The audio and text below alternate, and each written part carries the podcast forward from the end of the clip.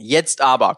Hallo und herzlich willkommen bei Pitchcock. Äh, ich sitze hier gerade mit Nissan, Lila und Moritz. Und bevor wir gleich die Vorstellungsrunde machen, erkläre ich noch einmal, weil Lila das Spiel zum ersten Mal spielt, die Regeln. Ähm, die Regeln sind folgendermaßen. Wir haben hier drei Stapel mit Karten. Auf dem einen Stapel liegen Karten für Format. Da steht sowas drauf wie YouTube-Channel, Spielfilm, Kurzfilm, all solche Sachen. Ähm, auf dem zweiten Stapel äh, sind Genres äh, geschrieben. Da haben wir sowas wie Erotik, Thriller, Horrorfilm und so weiter. Und dann gibt's einen dritten Stapel mit Themen. Hier habe ich jetzt zum Beispiel Borderline in der Hand. Das nächste wäre Vagina. Ähm, schade, das wäre ein gutes Thema gewesen. Das muss ich jetzt unten auf den Stapel tun. Aber äh, nö, ich tue das mal irgendwo in die Mitte vom Stapel. Ich hab, ich hab Bock. Ich hab Bock auf Vaginas. So, ähm, direkt richtig inappropriate gestartet. Das äh, sind die Regeln. Also man zieht äh, jeweils eine Karte von jedem Stapel und dann man zieht jeweils eine Karte von einem Stapel und dann müssen immer zwei Leute zu äh, diesen drei Karten etwas pitchen. Also ähm, ne, dann zum Beispiel, weiß ich nicht, ein Kindertheater über Vaginas aus dem Genre des Psychothrillers zum Beispiel. ähm, oh Gott. Das, das wäre zum Beispiel eine Runde, die ich total gut fände. Ähm, Genau, und die beiden, die gerade nicht pitchen, die äh, vergeben jeweils einen Punkt an den Pitch, der ihnen besser gefallen hat. Und äh, wir spielen das einmal jeder gegen jeden, äh, dann ist eine Runde um. Und wir spielen zwei Runden. Gibt's soweit Fragen? Nein. Nein. Nein. Okay, wunderbar. Dann machen wir eine Vorstellungsrunde. Ähm, wer möchte, wer möchte sich zuerst vorstellen? Komm, wir fangen mit Lila an, dann Moritz, dann Nissan, dann ich. Okay, hallo, ich bin Lila, ich bin Sängerin und Songwriterin und ich wohne in Berlin. Muss man noch so Hobbys und so ein Zeug? Nee, das Sternzeichen. völlig ausreichend. Moritz, Mein Sternzeichen ist Wassermann und ich mag sehr gern Spezi. das war Moritz, jetzt Nissan. Äh, Was? Nein, ich möchte auch, ich möchte auch, also ich bin Moritz Mutzmann, ich bin Schauspieler aus Hamburg. Ich habe in Folge 2 gewonnen, nicht der andere Moritz, der das in Folge 3 behauptet hat. Mein Sternzeichen ist Löwe, ich trinke gern Cola Zero und mein Lieblingshobby ist Sailor Moon.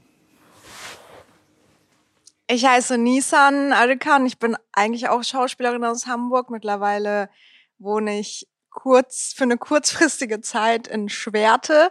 Ähm, mein Sternzeichen ist Widder. Ich mag Fritz Cola und meine Hobbys sind Pitchcock spielen.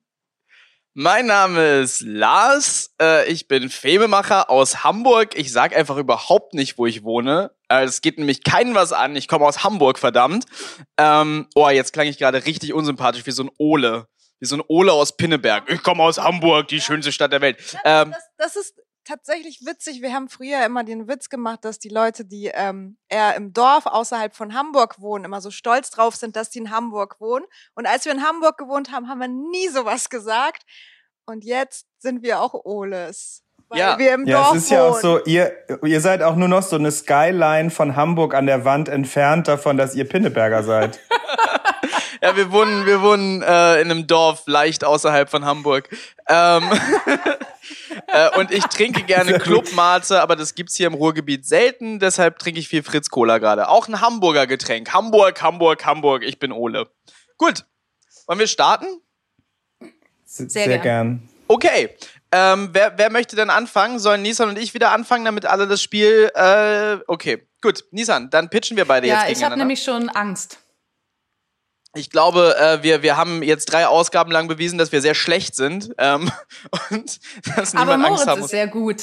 Das Ja. äh, hat er ja auch schon bewiesen. Da würde Ja, ich den Tag äh, mal nicht ich vor dem Abend loben. Na toll. Mal gucken. So, jetzt Erotik-Thriller.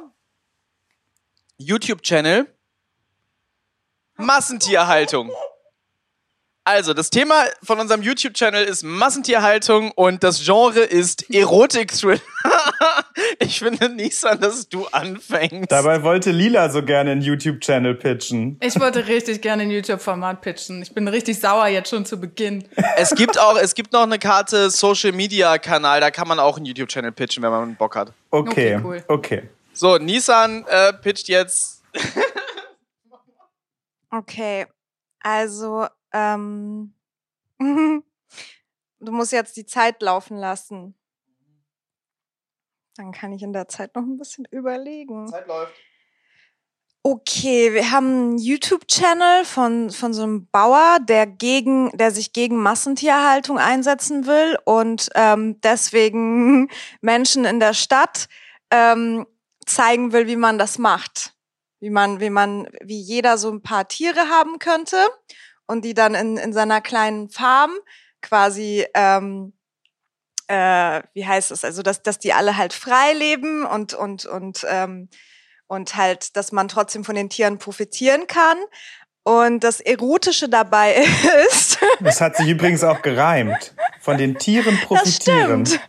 Äh, ähm, der Bauer weiß, wie man Schweinedamen in Stimmung bringt. Und zwar muss man sie dafür irgendwie äh, massieren. Das hat, das hatte mir mal so ein Psycho erklärt, dass der sich damit auskennt tatsächlich. Und, ähm, und, und dann ist das so, dass, dass Schweinedamen einen Orgasmus von zwölf Minuten haben oder sowas. Und das ist sehr erotisch. Ist ganz Die spannend. Säue. Ja. Das war's. Okay, ich habe deinen Pitch nicht verstanden, aber ich muss ja auch nicht ähm, die Punkte vergeben. Äh, ich muss dich Wo einfach nur jetzt- schlagen. Also darf ich mal fragen, äh, Nissan, wo ist da das Thriller-Element? Ist das äh, einfach die Massentierhaltung oder Ja, genau. die Massentierhaltung an sich? Ähm, tatsächlich äh, bleibt das halt immer wieder mal ein bisschen spannend, weil äh, weil es endet auch immer diese YouTube-Channel-Videos, die äh, enden auch immer mit mit so Cliffhangers, so okay, ähm, äh, so äh, haben die jetzt einen Orgasmus oder nicht? Wird das zwölf Minuten dauern oder vielleicht acht Minuten? Wir äh, so bleiben spannend und dadurch, dass das halt auch so ein bisschen was Perverses hat, gucken sich alle äh, die, den YouTube-Channel an, weil normalerweise würden sich ja nur Leute, die sich so äh, für für Tier ähm, Rechte und sowas interessieren würden, sich das angucken. Aber dadurch, dass das so für alle gemacht ist, weil es halt so dirty ist und, und verwirrend, ähm, wird das halt so ein, so ein Mainstream-Ding und alle fangen an, so Schweine und, und andere Tiere in seinem kleinen Garten auch in der Stadt zu züchten, damit Massentierhaltung ein Ende hat. Das ist sogar für einen guten Zweck, was ich gepitcht habe. Okay, äh, mein YouTube-Channel sieht folgendermaßen aus. Äh, das, äh, den betreibt eine Veganerin, die sich natürlich vehement ausspricht gegen Massentierhaltung. Ähm, und äh, im Laufe ihres YouTube-Channels, also der YouTube-Channel startet mit dem Video Ich esse zum ersten Mal Fleisch. Und dann isst sie zum allerersten Mal ein kleines Stück Fleisch, sagen wir irgendwie Geflügel, ja, gut durch und äh, aus Bio-Haltung und bla. Und dann steigert sie sich in so ein Ding rein, dass das immer krasser werden muss. So, also sie fängt an mit so, mit so, oder vielleicht fängt sie sogar an mit Käse, ja. Und ähm, von Video zu Video muss sie extremeres äh, Fleisch essen und sie äh, hat dabei, sie empfindet dabei Lust, ja. Also sie, sie empfindet die Erotik des Fleisches, ja. Ähm, und äh, genau, dann, dann, dann, dann äh, äh, setzt sie das fort zu Matt, äh, ne? Dann wird es roh und so, dann wird's blutig, blutiges Steak und so. Und das eskaliert und eskaliert bis hin zu äh, Kannibalismus. Und das sind halt dann so Videos, das wird so, ähm, ihr, kennt bestimmt so sowas wie Don't Hug Me, I'm Scared und so, was so, oder, oder, oder was Adult Swi- Swim manchmal macht, das fängt halt alles an, wie so ein Video, das man schon kennt, und das geht dann in absurde Höhen, ja, es ist natürlich selbstverständlich alles fake, äh, diese Frau möchte gerne, ähm, äh, zeigen die Ekelhaftigkeit von äh, Fleischkonsum, ähm, und spielt dabei halt ganz doll mit so einem Sex-Element äh, einfach auch für Klicks. Das ist mein Pitch.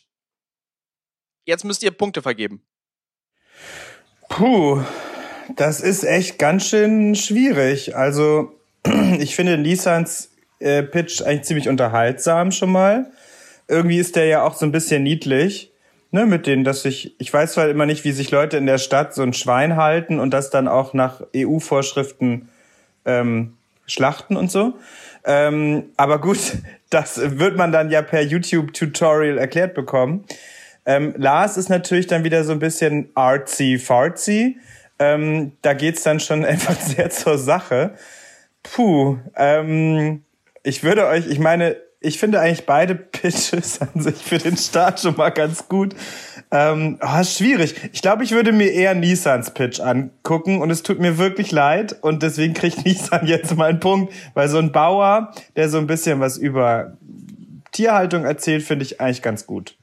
Warte, der Massentierhaltungs-Erotik-Thriller ist ein Bauer, der was über Tierhaltung erzählt und dann Schweine beglückt. Ja, ihr seid komisch. Ja, okay, Für ja, ja, ja. Sodomisten ist das doch ein Traum. ja. Ich würde es mir auch mal angucken. Schade, dass man das nicht aufnehmen konnte, wie du das gerade visuell gezeigt hast, wie der Bauer die Schweine beglückt. Kannst du das mal kurz grafisch beschreiben? Was du da gezeigt Hey. hast? Mach doch mal eine Audiodeskription dazu. Nee, äh, Lila, du musst Punkte vergeben. Äh, ja, ich, ähm, ich gebe auch Nissan den Punkt. Und zwar aus dem Grund, ähm, weil ich es mir, glaube ich, eher angucken würde. Und da, aber ich, ähm, da, zu meiner Verteidigung äh, muss ich dazu sagen, ich bin ja auch Veganerin. Und ich finde eigentlich deshalb vom gesellschaftskritischen Aspekt wäre ich eher bei deinem Pitch, Lars. Aber es geht ja, es geht ja eben auch um die Unterhaltung. Und wenn ich jetzt überlegen würde, was gucken wohl mehr Leute an, dann wollen die nicht äh, die verrückte Veganerin sehen, die ihnen ähm, sagen will, die sollen vielleicht kein Fleisch essen, weil man dann verrückte Sexualfleischfrau wird. Nein, die wollen gerne dem Bauern dabei zugucken, wie er Schweine fingert.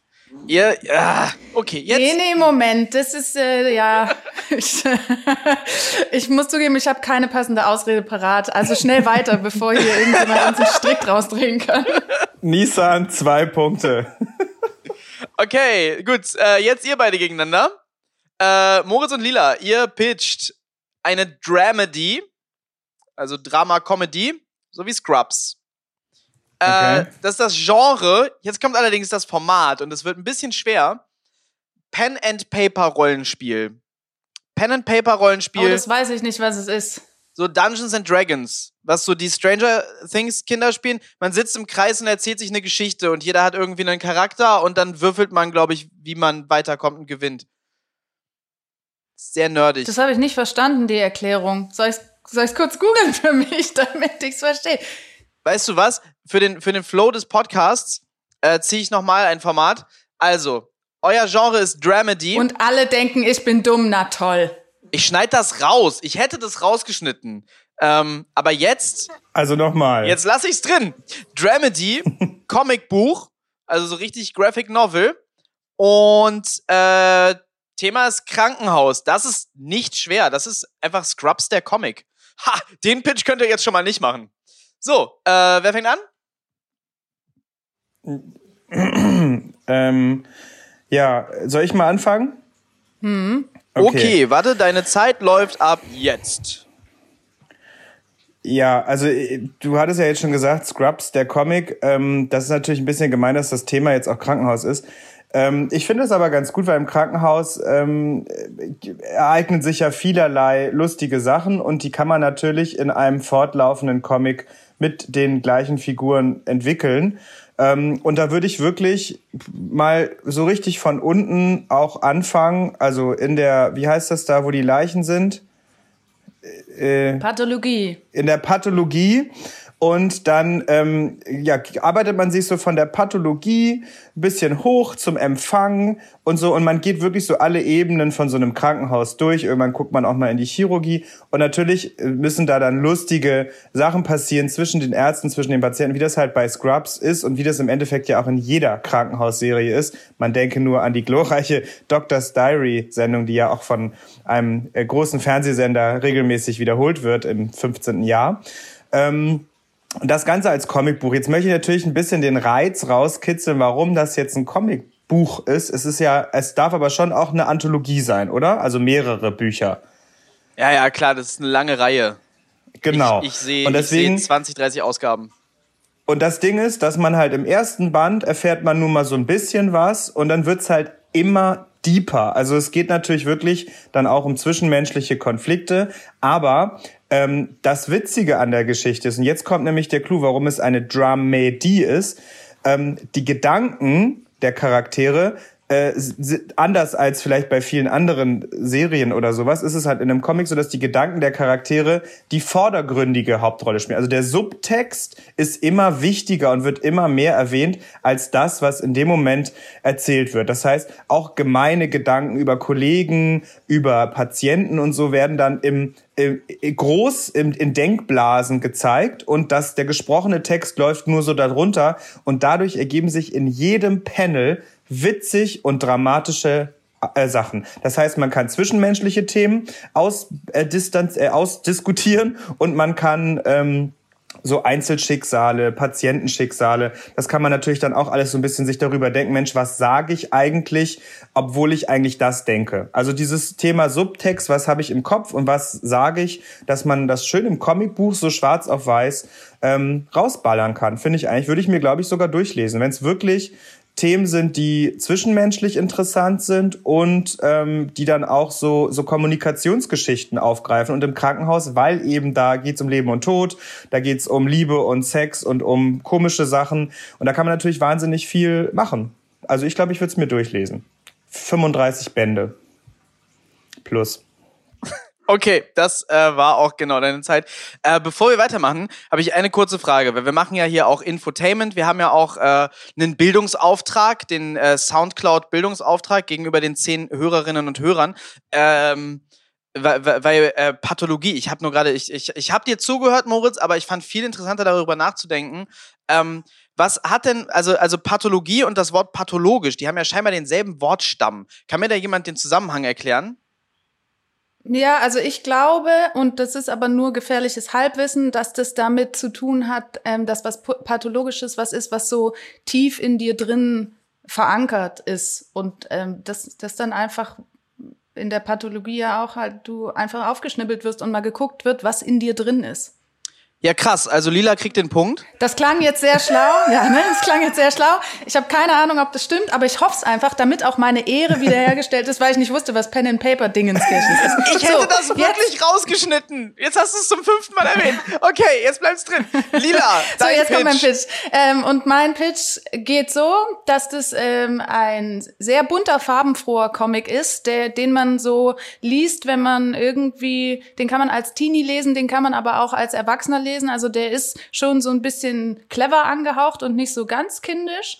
Ähm, und zwar ist der Clou dabei, dass das Krankenhaus, um das es geht, ein Hundekrankenhaus ist und alle Personen, die mitspielen, sind auch Hunde. Und die haben natürlich auch Hundeprobleme, wenn die ins Krankenhaus kommen. Also im ersten Band könnte es zum Beispiel so starten, dass ähm, die eine schwangere Hundemama kommt und die hat acht Babys im Bauch und dann ähm, haben sie ein großes Drama, die acht Hunde zur Welt zu bringen.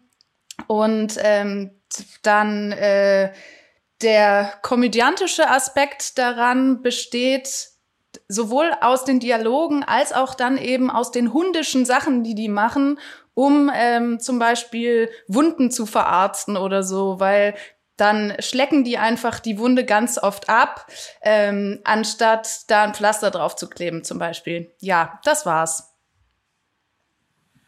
Okay, also ähm, mein Der Punkt Chefarzt, Moment, noch eine wichtige Sache. Der Chefarzt heißt Dr. Wuff. Ja, äh, und das war jetzt das ausschlaggebende Ding. Mein Punkt kriegt Lila. Ähm, Wie bitte? Weil, das ist eine Unverschämtheit. Ja, sorry, der Pitch war irgendwie einfach kreativer. Ich würde es mir angucken. Ich finde äh, den, den, den Twist mit, dass man ähm, Hundearten und Weisen sieht, Wunden zu verarzten und so, total großartig. Ich möchte gerne Dialoge sehen, wo Hunde da sehr fachärztlich drüber sprechen, was sie da für Schwachsinn machen. Ähm, ich finde das großartig. Ich, äh, ich, ich würde es mir bestimmt mal im Wartezimmer beim Arzt angucken. Ähm, ja. Das ist dann auch so, wenn mal ein Ball geworfen wird, dann äh, sind alle abgelenkt und können nicht weiter operieren. ja, ich finde das super. Also ist vermutlich eher ein Comicstrip als ein richtiges Buch, aber äh, kann man ja zu einem Buch zusammenfassen und dann so durchlesen.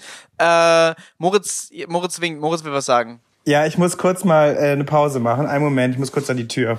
Schneid's raus. Moritz muss an die Tür. Wir können ja weiterreden, bis, bis wir weit nochmal spielen. Nee, ich glaube, diesen, diesen Teil, den, den schneiden wir wirklich raus. Weil Moritz muss ja darauf reagieren, wie du ihm jetzt auch keinen Punkt gibst. Ja, okay. Gibst du ihm auch keinen Punkt? Nein. Diesmal verliert Moritz. Oder jetzt müssen wir das doch wieder reinmachen, weil das witzig war. Ja, vielleicht muss es doch drin bleiben. Es muss scheinbar viel drin bleiben, was ich eigentlich rausgeschnitten hätte dieses Mal. Vielleicht wird es eine, eine, eine, ungeschnittene, eine ungeschnittene Ausgabe. Aber das zu synchronisieren, das ist immer eigentlich das Ding. Da ist Moritz wieder. Okay, also ich gebe auch Lila meinen Punkt. Sorry, Moritz. Ich fand beides echt gut, aber das von Lila fand ich halt auch ein bisschen kreativer und ich konnte mir das auch so richtig so Donald Duck-mäßig vorstellen. Wenn du Katzen gesagt hättest, das, das wäre noch geiler, aber ähm, Hunde, das ist auch gut. Vor allem, es könnte halt auch Dr. Dog heißen, so wie Donald Duck, so, so, so eine Alliteration. Deshalb können es keine Katzen sein. Ich habe die ganze Zeit überlegt, ob ich einen guten Namen für das Krankenhaus finde, den ich noch mitpinschen kann und mir ist keiner eingefallen. Aber ja, Dr. Dog ist sehr gut. Und Katzen konnten es leider nicht sein, weil Katzen sind voll die Assis. Die würden, das, es gibt einfach keinen Katzen. Ja, das Hospital. stimmt. Es, es gibt tatsächlich einen türkischen Comic über, über einen, also es ist eigentlich so ein bisschen wie Garfield, nur halt äh, dirtier. Da geht's um, um so einen richtig bösen äh, Kater. Und das ist halt auch eigentlich äh, ab 18. Und äh, es ist sowas, es ist, man muss das kennen, das ist sehr witzig. Felix, Felix the Cat. Nee, er heißt. Sherafettin im türkischen Comic. Der- Ich wollte kurz festhalten, das war, glaube ich, der erste Pitch in, in vier Podcasts, der weder mit Sex noch mit Drogen noch mit Blut ausgekommen ist. Da, Das kann sein. ich kann mir das nicht vorstellen. Ich glaube, wir hatten schon mal familienfreundliche Pitches. Mit Ich gelobe Besserung. Okay, äh, so, jetzt ähm, Lila, ich gegen dich. Ja, Okay, Game on. wir pitchen jetzt ein Krimi. Äh, Format ist. Ha, Format ist Krimi-Dinner. Das ist ja leicht. Also so, so, so äh, Theater-Dinner-Dings. Ähm, Thema ist Piraten. Okay, das ist ja. Das ist ja. Okay, willst du anfangen oder soll ich? Also, wenn ich überlegen darf, dann würde ich sagen, fang du an. Okay, äh, dann mache ich mal irgendwie einfach mal Freestyle-mäßig was. Ähm, gut, äh, los geht's. Äh, das Krimi-Dinner sieht folgendermaßen aus. Es ist ein Krimi-Dinner, das äh, in, in einer bestimmten Zeitperiode spielt. Und zwar, oh ja, wir sind in Hamburg. Wir, wir, wir bieten dieses Krimi-Dinner in Hamburg an, weil ich bin Ole und, und, und Hamburg ist die schönste Stadt der Welt. Und äh, das ist jetzt hier also, das ist ein Störtebeker Krimi-Dinner. Ja, der war ja Pirat. Ähm, und äh, da kommt man hin und man soll sich schon so ein bisschen so, so piratenmäßig anziehen. Das Ganze machen wir am besten in den Hallen des Hamburg Dungeon. Äh, die haben da ja sogar so ein Piratenschiff-Dings. Ähm, und der Kriminalfall ist, es handelt sich um eine Geiselnahme. Die Geiseln sind die Krimi-Dinner Gäste. Äh, sie spielen Hamburger, hier hanseatische, äh, hier der, die, die Hanse, das sind doch so Geschäftsleute. Reiche Han Hanse-Geschäftsleute sind die Leute, die, ähm, die beim Krimi-Dinner also mitmachen, die da hingehen und essen. Und die kriegen dann, die kriegen dann so Essen vorgesetzt von den Piraten. Die Piraten, die, die kochen erstaunlich gut für ihre, für ihre Geiseln. Ähm, gibt dann so Lapskaus und so, so Hamburger-Zeug halt. Es ist genau, es ist genau das Krimi-Dinner für mich in meinem aktuellen Mut. Ähm, und, äh, und, Hast äh, du so eine Sehnsucht, das ist ja krass. Sogar nach Lapskaus. La- Lapskaus, voll lecker. Ähm, ich glaube, ich habe das noch nie gegessen. ähm, Sehr lecker. so, also, äh, also die Geiseln äh, müssen auf der einen Seite da essen und auf der anderen Seite müssen die natürlich einen Weg finden, wie sie, äh, wie sie freikommen am Ende des Abends, ja. Ähm, dafür haben sie alle, sie haben alle so Spielkarten zugeteilt bekommen. Da stehen so drauf, so was ihre Aufgaben sind und so. Und äh, sie, sie können so unter sich so einen Plan machen und müssen das möglichst machen, wenn die, wenn die Piraten gerade nicht zuhören. Und zwischendurch kommen halt die Schauspieler und das sind so Piraten. Und äh, dann, dann ent entwickelt sich über den ganzen Abend verteilt auch so eine Geschichte unter den, äh, unter den diversen Piraten. Es ist natürlich auch ein Schauspieler, äh, auch ein hanseatischer Geschäftsmann, der führt das so ein bisschen an, dass die Geiseln da äh, sich befreien. Und ähm, genau, nach dem Essen kommen sie frei und äh, lassen einen schimpfenden Störtebeker hinter sich. Und das ist mein Piratenkrimi-Dinner. Nee? Okay, hervorragend. Ähm, bei mir findet das Dinner statt auf einem Schiff. Also die Gäste kommen und äh, kommen in den Hafen und dürfen dann erstmal auf das Schiff aufsteigen. Und äh, da ist natürlich alles total piratisch eingerichtet. Und es gibt einen kleinen Papagei, der durch die Story führt. Der ist quasi so der Spielleiter. Ähm, und es gibt leckere Sachen zu essen. Ich glaube, es ist eher ein bisschen Sterne-Dinner-mäßig auch äh, bei mir und äh, auch alles so ein bisschen dann, also das ist schon sehr exklusiv, da auf das Schiff zu kommen und so weiter. Ähm, die Geschichte ist relativ einfach, dass die Piraten uns unseren Schatz gestohlen haben und also wir im Sinne von die Gäste und äh, die Gäste sitzen an Gruppentischen zu jeweils acht Personen. Und äh, an den Tischen kann man dann versuchen, den Fall zu lösen und da so seine Tipps zu geben. Und es gibt insgesamt fünf Tische, also es ist für 40 Personen. Und am Ende des Abends ähm, darf kriegt der Tisch, der das am besten gelöst hat, sein Dinner geschenkt. Und alle sind froh und viele sind auch beleidigt, weil die das teure Dinner zahlen müssen. Fertig. Okay, ich glaube, fand ich beides gut. Ich glaube, ich gebe Lila meinen Punkt, weil weil bei ihrem Pitch konnte man als Zuschauer halt ähm, so mehr mit den mit der Geschichte agieren und das ist ja das Coole an Krimi Dinner. Bei mir muss man rausfinden, wie man da rauskommt und solche Sachen. Das ist auch wohl Interaktion. Aber da gab's eine Papagei. Ja, das ist ja ganz attraktiv, Lars, wenn jemand äh, sagt, kommen Sie zu uns ins Krimi-Dinner, da werden Sie als Geiseln gehalten. Und wenn Sie nicht brav aufessen, dann kommen Sie auch nicht nach Hause. Am Ende des Abends kommt man natürlich frei. Ich meine, normalerweise beim Krimi-Dinner ist ja auch nicht wirklich jemand umgebracht worden.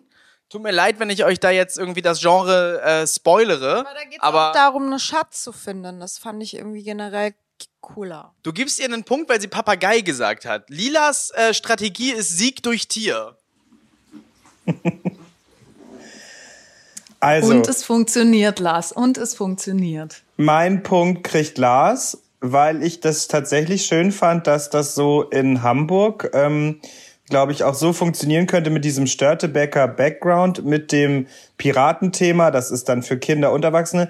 Und ich habe das jetzt auch tatsächlich so verstanden, dass dieses Geisel-Thema, das ist dann so ein bisschen, ja, man geht halt als Gäste da rein. Ähm, er hat ja offen gehalten, ob es auch auf einem Schiff sein kann. Da war ich kurz auch bei dir. Die Idee fand ich sehr gut. Aber es kann ja auch in einem Gebäude sein. In einem, hier eine Speicherstadt, hast du ja gesagt. Und dass man da ne, reingeführt wird und dann geht ja die Geschichte los und dann wird gesagt, hä, ihr seid jetzt Geiseln. Aber man fühlt sich natürlich nicht wie Geiseln. Und äh, es gibt Lapskaus. Und ähm, das fand ich irgendwie gut. Nein, das war so ein bisschen, dass ich so dachte, ja, guck mal, wenn man so ein bisschen hamburgerische Küche, die so im Piratenstil dann vielleicht auch angerichtet ist, das fände ich irgendwie für die ganze Familie einen gelungenen Abend oder eine fröhliche Weihnachtsfeier im Büro. Mit Alkohol halt, ne? Ja, und ich möchte darauf hinweisen, dass Moritz Mutzmann äh, Pitchcock beim letzten Mal, dass er hier war, gewonnen hat. Also der Mann kennt sich aus. Ja. ähm, deshalb ist mir dieser Punkt sehr viel wert. Dankeschön, Moritz. Jetzt, Aber ich würde beides machen. Also kein Pressure, Moritz. Ab jetzt musst du immer Lars Punkte geben, sagt er damit. nein, das Ja, stimmt ich nicht. bin auch, ich bin ja auch der. Einzige, der in diesem Spiel noch nicht einen Punkt erhalten hat, weil ich ja den schlechtesten Pitch des Abends bisher hatte. das kannst du jetzt Aber die ändern. Chance hast du ja jetzt. Äh, jetzt pitchen Moritz und Nissan gegeneinander. Und zwar Genre Horror, Format, Werbespot. Ein Werbespot aus dem Horrorgenre, man kennt es. Und der Werbespot ist für, oh mein Gott, das passt total. Ich würde so gerne pitchen zu dem Thema. Ihr dreht einen Horror-Werbespot für die Stadt Dortmund. Oh mein Gott. Wer fängt an? Ja, Nissan, bitte. Okay. Okay, ich fange an. Ähm,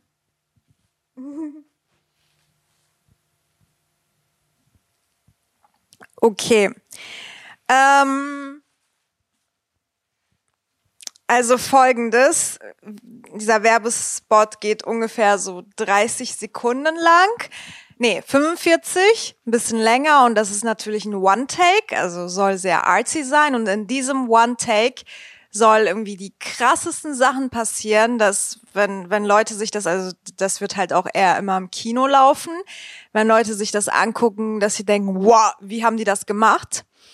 Ähm, und zwar fängt das an mit ähm, so eine so eine snobistische äh, Tussi aus Düsseldorf oder aus Hamburg oder so äh, muss irgendwie in Dortmund kurz ähm, zwei Stunden lang am Dortmunder Hauptbahnhof warten, weil sie halt umsteigen muss. Und äh, dann geht sie kurz runter und sie will irgendwie gucken, ob sie irgendwo schnell was essen oder trinken kann. Und am Hauptbahnhof ähm, ist, ist da halt, es ist halt nachts natürlich. Ähm, und, und, und dann äh, sieht sie halt so, so ein kleines Kind und dann macht sie sich Sorgen, weil er ist irgendwie sieben oder so. Und, und dann denkt sie, äh, es ist mitten in der Nacht, was macht er denn? Und äh, dann äh, sehen wir halt aus ihrem POV, wie sie, wie sie das Kind begleitet. Und, und dann ähm, fragt sie ihm halt die ganze Zeit, kann ich dir irgendwie helfen? Und, und das Kind antwortet nicht. Und, ähm, und dann sieht sie, dass das Kind sich halt einen Schuss setzt und dann sind wir plötzlich, also das ist ein One-Take, ne? Dann sind wir plötzlich äh, in, in, in dem POV von seinem Trip gelandet. Und also so, whoop, und dann äh, sehen wir halt Dortmund aus den Augen des Heroinkinds und, und, und, alles ist bunt und, und alles leuchtet und alles ist so psychedelisch und sowas und alles One Take. Und dann sind wir halt so oben bei den und in 45 Sekunden äh, Wolken und dann ähm, äh, ist der Trip halt irgendwann vorbei. Wupp, gehen wir wieder nach unten, sind wir bei ihr und sie ist so, äh? Und, ähm, und dann endet dieser Werbespot das, mit, mit, dass die sowas sagt wie, ähm, ich bin so reich und ich bin so viel gereist, aber ich habe noch nie sowas Authentisches wie Dortmund gesehen. Und dann adoptiert sie das Kind. Ende. Oder ich habe noch, ich habe noch. Warte, warte, warte, warte, warte. Nein, nein, ich habe einen guten Spruch, den man nennt. Das könnte am Ende könnte es heißen. Aber vielleicht will Moritz den nehmen. Nein, nein, nein, nein, nein, nein, der ist spezifisch für diesen Werbespot und zwar Dortmund mit Heroin ist es schön. ja, das ist besser, das ist geil. Weil jeder, also, der mal im Dortmunder Hauptbahnhof so. war, der weiß, wie, wie, wie nah das an der Realität ist. Ähm, Moritz, deine Zeit ja. läuft ab jetzt. Ich habe, nee, warte, Moment, ich habe eine Frage. Stopp. Ach so, Zeit, stopp. stopp. Ähm, muss das, muss diese Werbung denn für die Stadt Dortmund sein? Das Thema muss die Stadt Dortmund sein. Also ich weiß, okay. man, man, man kann das schwer bewerben. Ich, ich weiß schon. Okay. okay. Ähm, Zeit läuft. Also ich kann schon mal als Vorwarnung sagen, wenn das nicht für Dortmund ist, dann gibt's von mir auch keinen Punkt. Nein, also wie, wie, wie wir ja alle wissen, hat die Stadt Dortmund ein ganz großes Problem mit den BVB-Fans mit den Fußballfans. Und da hat sich die Stadt Dortmund überlegt, okay, jetzt müssen wir mal richtig was machen. Und die Stadt Dortmund hat sich gesagt, komm, das Thema ist, also von dem Werbespot ist so ein bisschen, die, die Kampagne dahinter ist, äh, Stadt Dortmund, gebt Stadt Dortmund eine Chance, gebt Fußball keine Chance. Und der Werbespot ist auch relativ schnell, der dauert 20 Sekunden oder so 25 Sekunden, der ist ja so ein bisschen länger, weil es ja eine Kampagne von der Stadt ist. Ähm, da sind die, ähm, es ist so ein bisschen Dämmerstimmung in der Stadt, in diesem, in diesem schönen Dortmund. Und äh, dann sind da so äh, so elf Männer in diesen schwarz-neongelben Fußballoutfits, aber das sind alles Zombies. Und die laufen jetzt durch Dortmund und attackieren Passanten, Kinder und auch diese, diese Hooligan-Fußballfans, die irgendwo grölend mit Schals an der Kneipe stehen und die zerbeißen die und, und, und lassen die dann fallen. Es geht halt alles, ist alles recht schnell geschnitten und so ein bisschen plakativ, aber jugendfrei. Und die zeigen halt einfach, was Fußball mit der Gesellschaft macht. Nicht nur in diesen Zeiten, sondern auch generell, also dass Fußball die Gesellschaft kaputt macht, dass das ganze Geld und die ganze Energie, die Deutschland in Fußball steckt, dass das der Stadt Dortmund extrem schadet und auch dem Ruf der Stadt Dortmund, weil BVB ist ja wirklich kein, äh, hier Borussia Dortmund ist ja wirklich kein ähm, keinen Verein, wo die Fans für ihre Zurückhaltung bekannt sind. Und ähm, deswegen wird eben gezeigt, dass diese Fußballspieler in diesen Trikots, da können dann, da schließen sich vielleicht dann auch noch Zombie-Fans an, dass die wirklich die ganze Stadt und die ganzen Bürger zerbeißen, kaputt machen und alles ist furchtbar. Und am Ende steht da irgendwie wirklich, Stadt Dortmund gibt Fußball keine Chance. Okay. Auch ich das, muss mich so zusammenreißen, nicht die ganze Zeit laut zu lachen, auch schon bei Nissans Pitch. Ich sitze hier und halte mir die Hand vor den Mund, weil ich es nicht aushalten kann. ich, ich fand es halt sehr, sehr realistisch. Beide, beide, beide Pitches. Also ich musste mal äh, zum Stadion gehen in Dortmund, als gerade so ein, so ein BVB-Spiel vorbei war. Und es war exakt die Erfahrung, die du da äh, beschrieben hast. Ich wurde viel gebissen ähm, und es war Ja, ganz Stell dir unangenehm. das mal vor. In einer deutschlandweiten Kampagne, um mal darauf aufmerksam zu machen. Ja, cool. Lila, gib mal zuerst deinen Punkt, weil ich muss, ich muss darüber noch nachdenken. Ich finde beide fantastisch. Ja, also ja, ich gebe jedem einen halben Punkt mit folgender Begründung. Eigentlich fand ich das von Moritz ein bisschen besser, weil irgendwie das für mich so ein bisschen realer und näher dran ist als jetzt ein siebenjähriges Kind, was sich einen Schuss setzt. Aber ähm, es, also dann fand ich halt doch bei Nissan mehr den Aspekt wirklich der Werbung für die Stadt halt vorhanden. Und, ähm, und deshalb halben Punkt für jeden. Okay, äh, ich habe jetzt drüber nachgedacht. Ähm, also ich finde, ich find, Moritz, ich finde deinen Pitch fantastisch. Ähm, das, das, das äh, extrem realistisch und so weiter. Ähm, auch, auch gut auf den Punkt gebracht, das ganze Thema. Und äh, den Spot könnte ich mir sogar eher vorstellen, dass jemand den machen und bezahlen würde. Also es würde jetzt vielleicht nicht sein, gibt Fußball keine Chance, aber es wäre vielleicht ein Spot dafür, dass, dass sich Fußballfans ein bisschen besser verhalten sollen in öffentlichen Verkehrsmitteln. Ähm, nichtsdestotrotz bin ich sowas von Zombie übersättigt durch die letzten zehn Jahre Popkultur, äh, dass ich mir einfach, ich stelle mir diesen, diesen 45-sekündigen Werbespot vor, der nicht nur zweimal die Perspektive wechselt, sondern auch irgendwie das ganze Set plötzlich bunt und erleuchtet macht und äh, das alles halt, ähm, äh, das, das kann man natürlich dann nicht ganz wirklich ohne Schnitt machen, aber mit versteckten Schnitten so als Plansequenz. Ähm, das würde mich einfach so dermaßen flashen, den würde niemand jemals produzieren, den Spot. Ähm, ich würde den aber als Kurzfilm einfach machen und auf Festivals einreichen. Ich wollte gerade sagen, den würde niemals jemals produzieren, außer du. Ja, äh, ja, also deshalb kriegt äh, Und Nissan deswegen meinen kriegen Punkt. wir jeder einen halben Punkt, ne? Nein, Nissan kriegt meinen Punkt, sorry, auch wenn dein Pitch extrem gut war. So, jetzt ich gegen Moritz. Moritz, was pitchen wir denn? Wir pitchen jetzt einen Schwarz-Weiß-Film. Das ist scheinbar ein eigenes Format. Ich weiß nicht, warum wir das gemacht haben, aber es ist ein Film in Schwarz-Weiß. Ähm, dann Genre Fantasy. Genre Fantasy und Thema. Thema ist Tiere. Ja, schade, dass Lila nicht mitpitcht. Thema Tiere. Ja, Ähm, schade. Bin Moritz- ganz traurig. Moritz, ich finde, du fängst jetzt mal an, weil ich habe letztes Hä? Mal. Ich hab, angefangen. ich hab doch gerade den, den, den Pitch gepitcht, der nicht mal einen ganzen Punkt bekommen hat. Naja, okay. Dann mache ich mich weiter zum Horst hier. Okay, soll ich starten? Es ist ja, es ist, äh, ja, ich, ja, ich starte du mal. Ich hab, ich weiß gerade nicht so Nee, richtig. ich meine, ob ich die Zeit starten soll. Nee, äh, starte du mal. Du hast ja gerade lange nichts gepitcht und du willst doch immer so gerne pitchen. Aber ich möchte darüber nachdenken. Hier ist Potenzial für Großes. Ja, ich möchte auch darüber nachdenken. Ich möchte jetzt auch mal einen Punkt haben. Okay, okay, okay, gut. Ich starte. Gut, also ein Fantasy-Film in Schwarz-Weiß, Thema Tiere. Ähm, das möchte ich gerne doppelt äh, belegen, das Thema. Und zwar spielt mein Schwarz-Weiß-Fantasy-Film in der Vergangenheit. Weit in der Vergangenheit. Lange vor den ersten menschlichen Zivilisationen. Zur Zeit, als Menschen noch Höhlenmenschen waren und dem Tier daher gar nicht so fern. Selbstverständlich geht es hierbei viel um die Beziehung zwischen Höhlenmenschen und, und verschiedenen Tieren.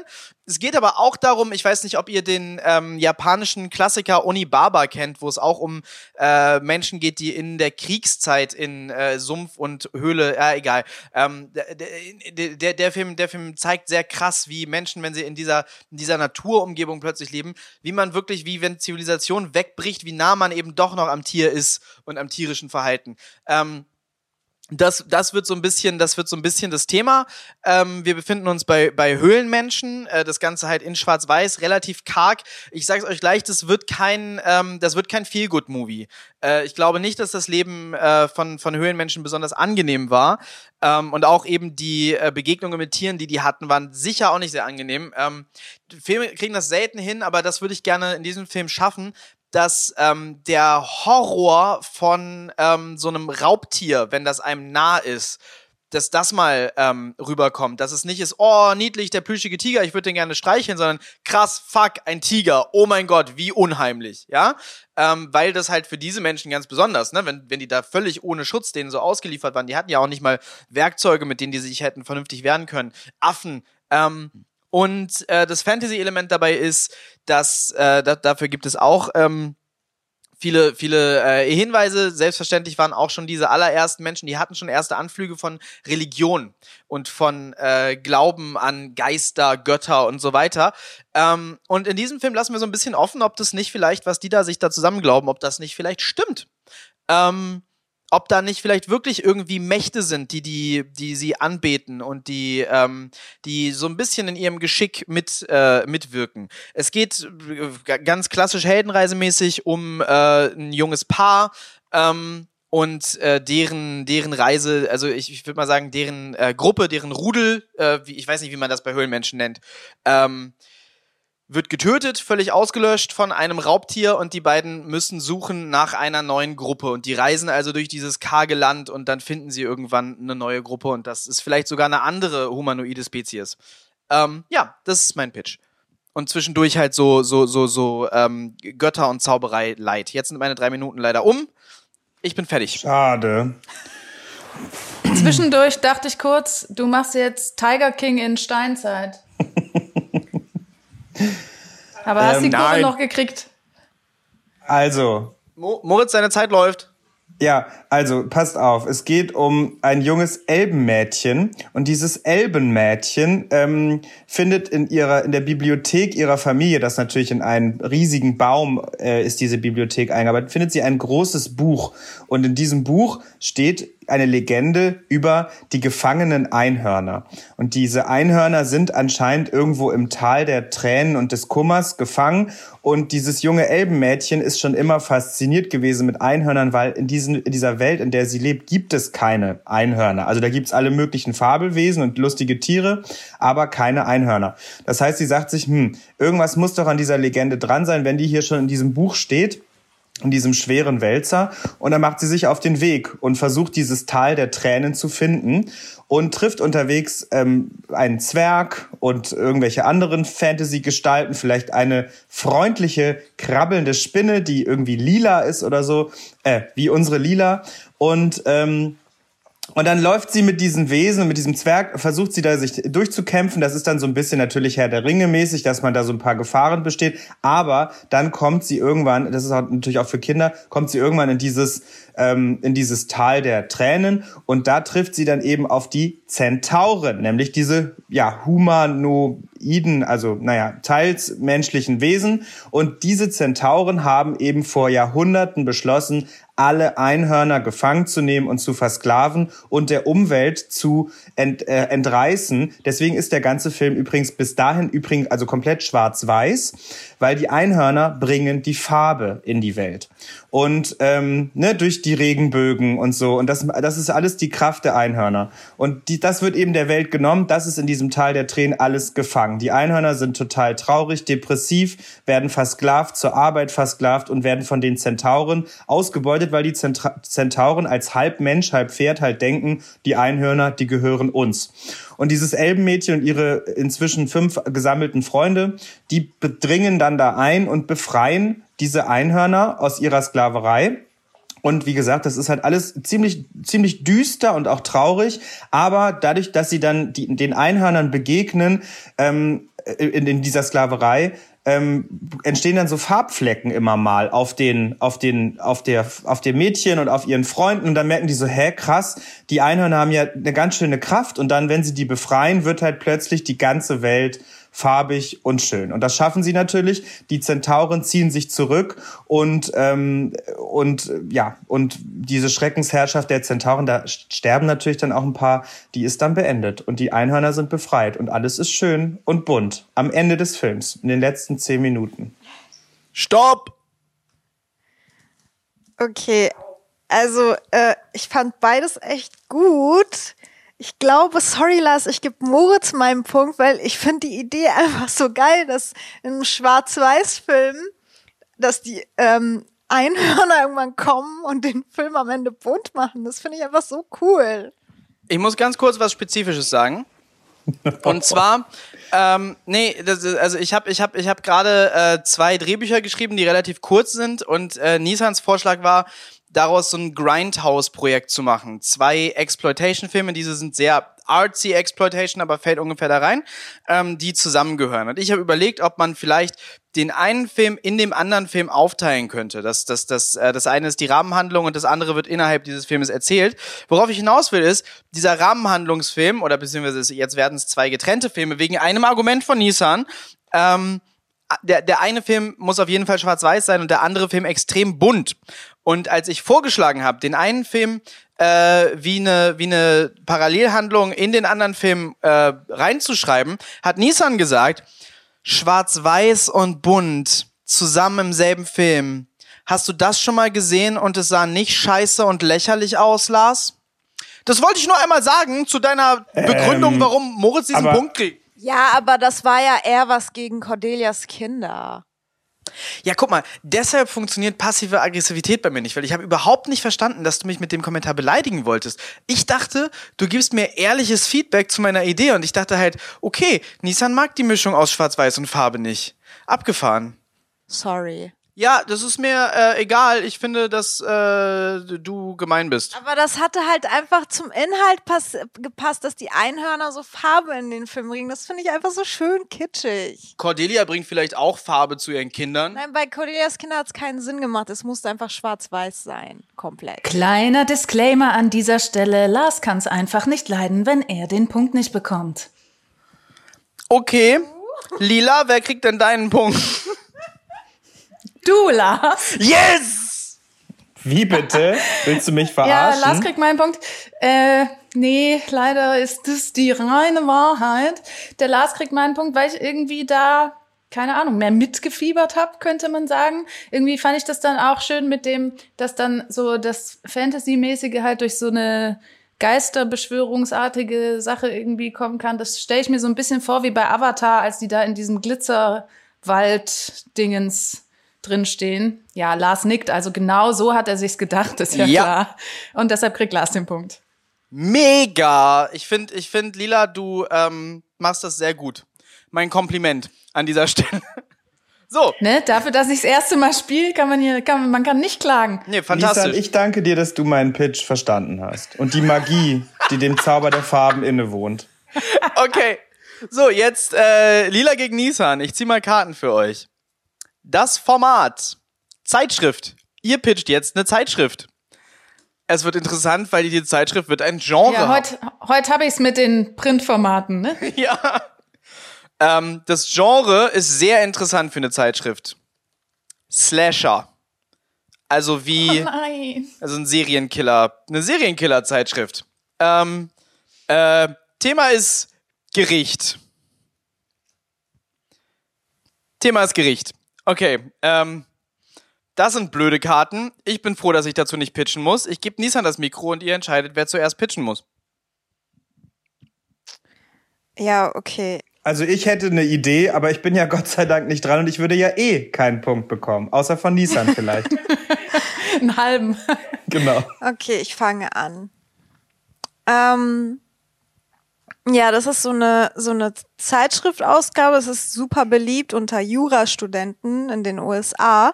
Da werden ja auch oft so, so Gerichte, was ist Plural von Gericht, Ge Gerichtsprozesse, werden ja oft so aufgenommen und durch, durch die Medien verfolgt. Und äh, da ist ja auch mal richtig viel Drama.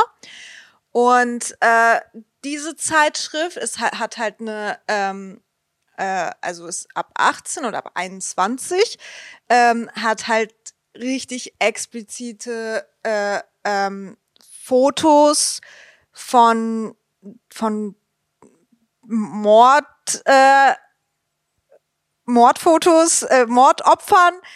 Ähm, und es geht halt immer darum, wenn, wenn ein, wenn, genau, wenn ein Gerichtsprozess quasi ähm, etwas, äh, äh, ähm, äh, äh, ein Prozess verhandelt wurde, also wo, wo, wo bewiesen wurde, wer der Mörder ist und sowas, dass äh, am Ende werden dann die ganzen äh, das Beweismaterial an diesem Zeitschrift verkauft und ähm, die zeigen das dann und machen dann so dramatische Artikel darüber und und zeigen wirklich so richtig eklige Fotos äh, in ihrer Ausgabe und es geht einfach darum, dass Jurastudenten sich da so ein bisschen durchlesen und ähm, sich damit so ein bisschen dann auskennen, was da für Fä was die vielleicht eines Tages mal für Fälle ähm, äh, haben werden und ähm, wie wie eklig äh, manche Mörder sind und was sie dann für Sachen machen. Einfach so zur Recherchearbeit. So Slasher Wikipedia für Jurastudenten. Okay. Lila, deine Zeit läuft ab jetzt. Ja, mein, äh, meine Zeitschrift heißt Better Don't und ist ein Präventionsmagazin. Ähm und zwar funktioniert eigentlich der Inhalt ähnlich wie Nissans. Es werden ähm, krasse Fälle da porträtiert, aber der Witz ist halt, dass immer auch das Gerichtsurteil dazu dabei steht. Und natürlich je krasser der Fall, desto krasser auch das Gerichtsurteil. Vertrieben wird es in irgendeinem Land, wo Datenspeicherung erlaubt ist. Und dann wird es an alle Vorbestraften rausgeschickt ähm, die dann da lesen können, was mit ihnen passiert, wenn sie noch weiter abrutschen in ihrer Kriminalkarriere. Außerdem wird es auch bei Psychologen umsonst ausgelegt. Better don't. Okay. Ähm, gut. Äh, ich gebe meinen Punkt. Also, äh, Lila, weil ich bei deinem Format irgendwie den, den, den Serienkiller-Slasher-Aspekt äh, so ein bisschen vermisst habe, ähm, gebe ich meinen Punkt Nissan. Ich muss aber dazu sagen, ich fand äh, beide eure Pitches nicht gut. Ähm, ich würde mir Nissan deine Zeitschrift auf gar keinen Fall angucken und äh, Lila deine vielleicht mal im Warteraum vom Gefängnis, wenn ich auf irgendwen warte, wenn das da so ausliegt, mal so durchblättern und denken, was ist das denn?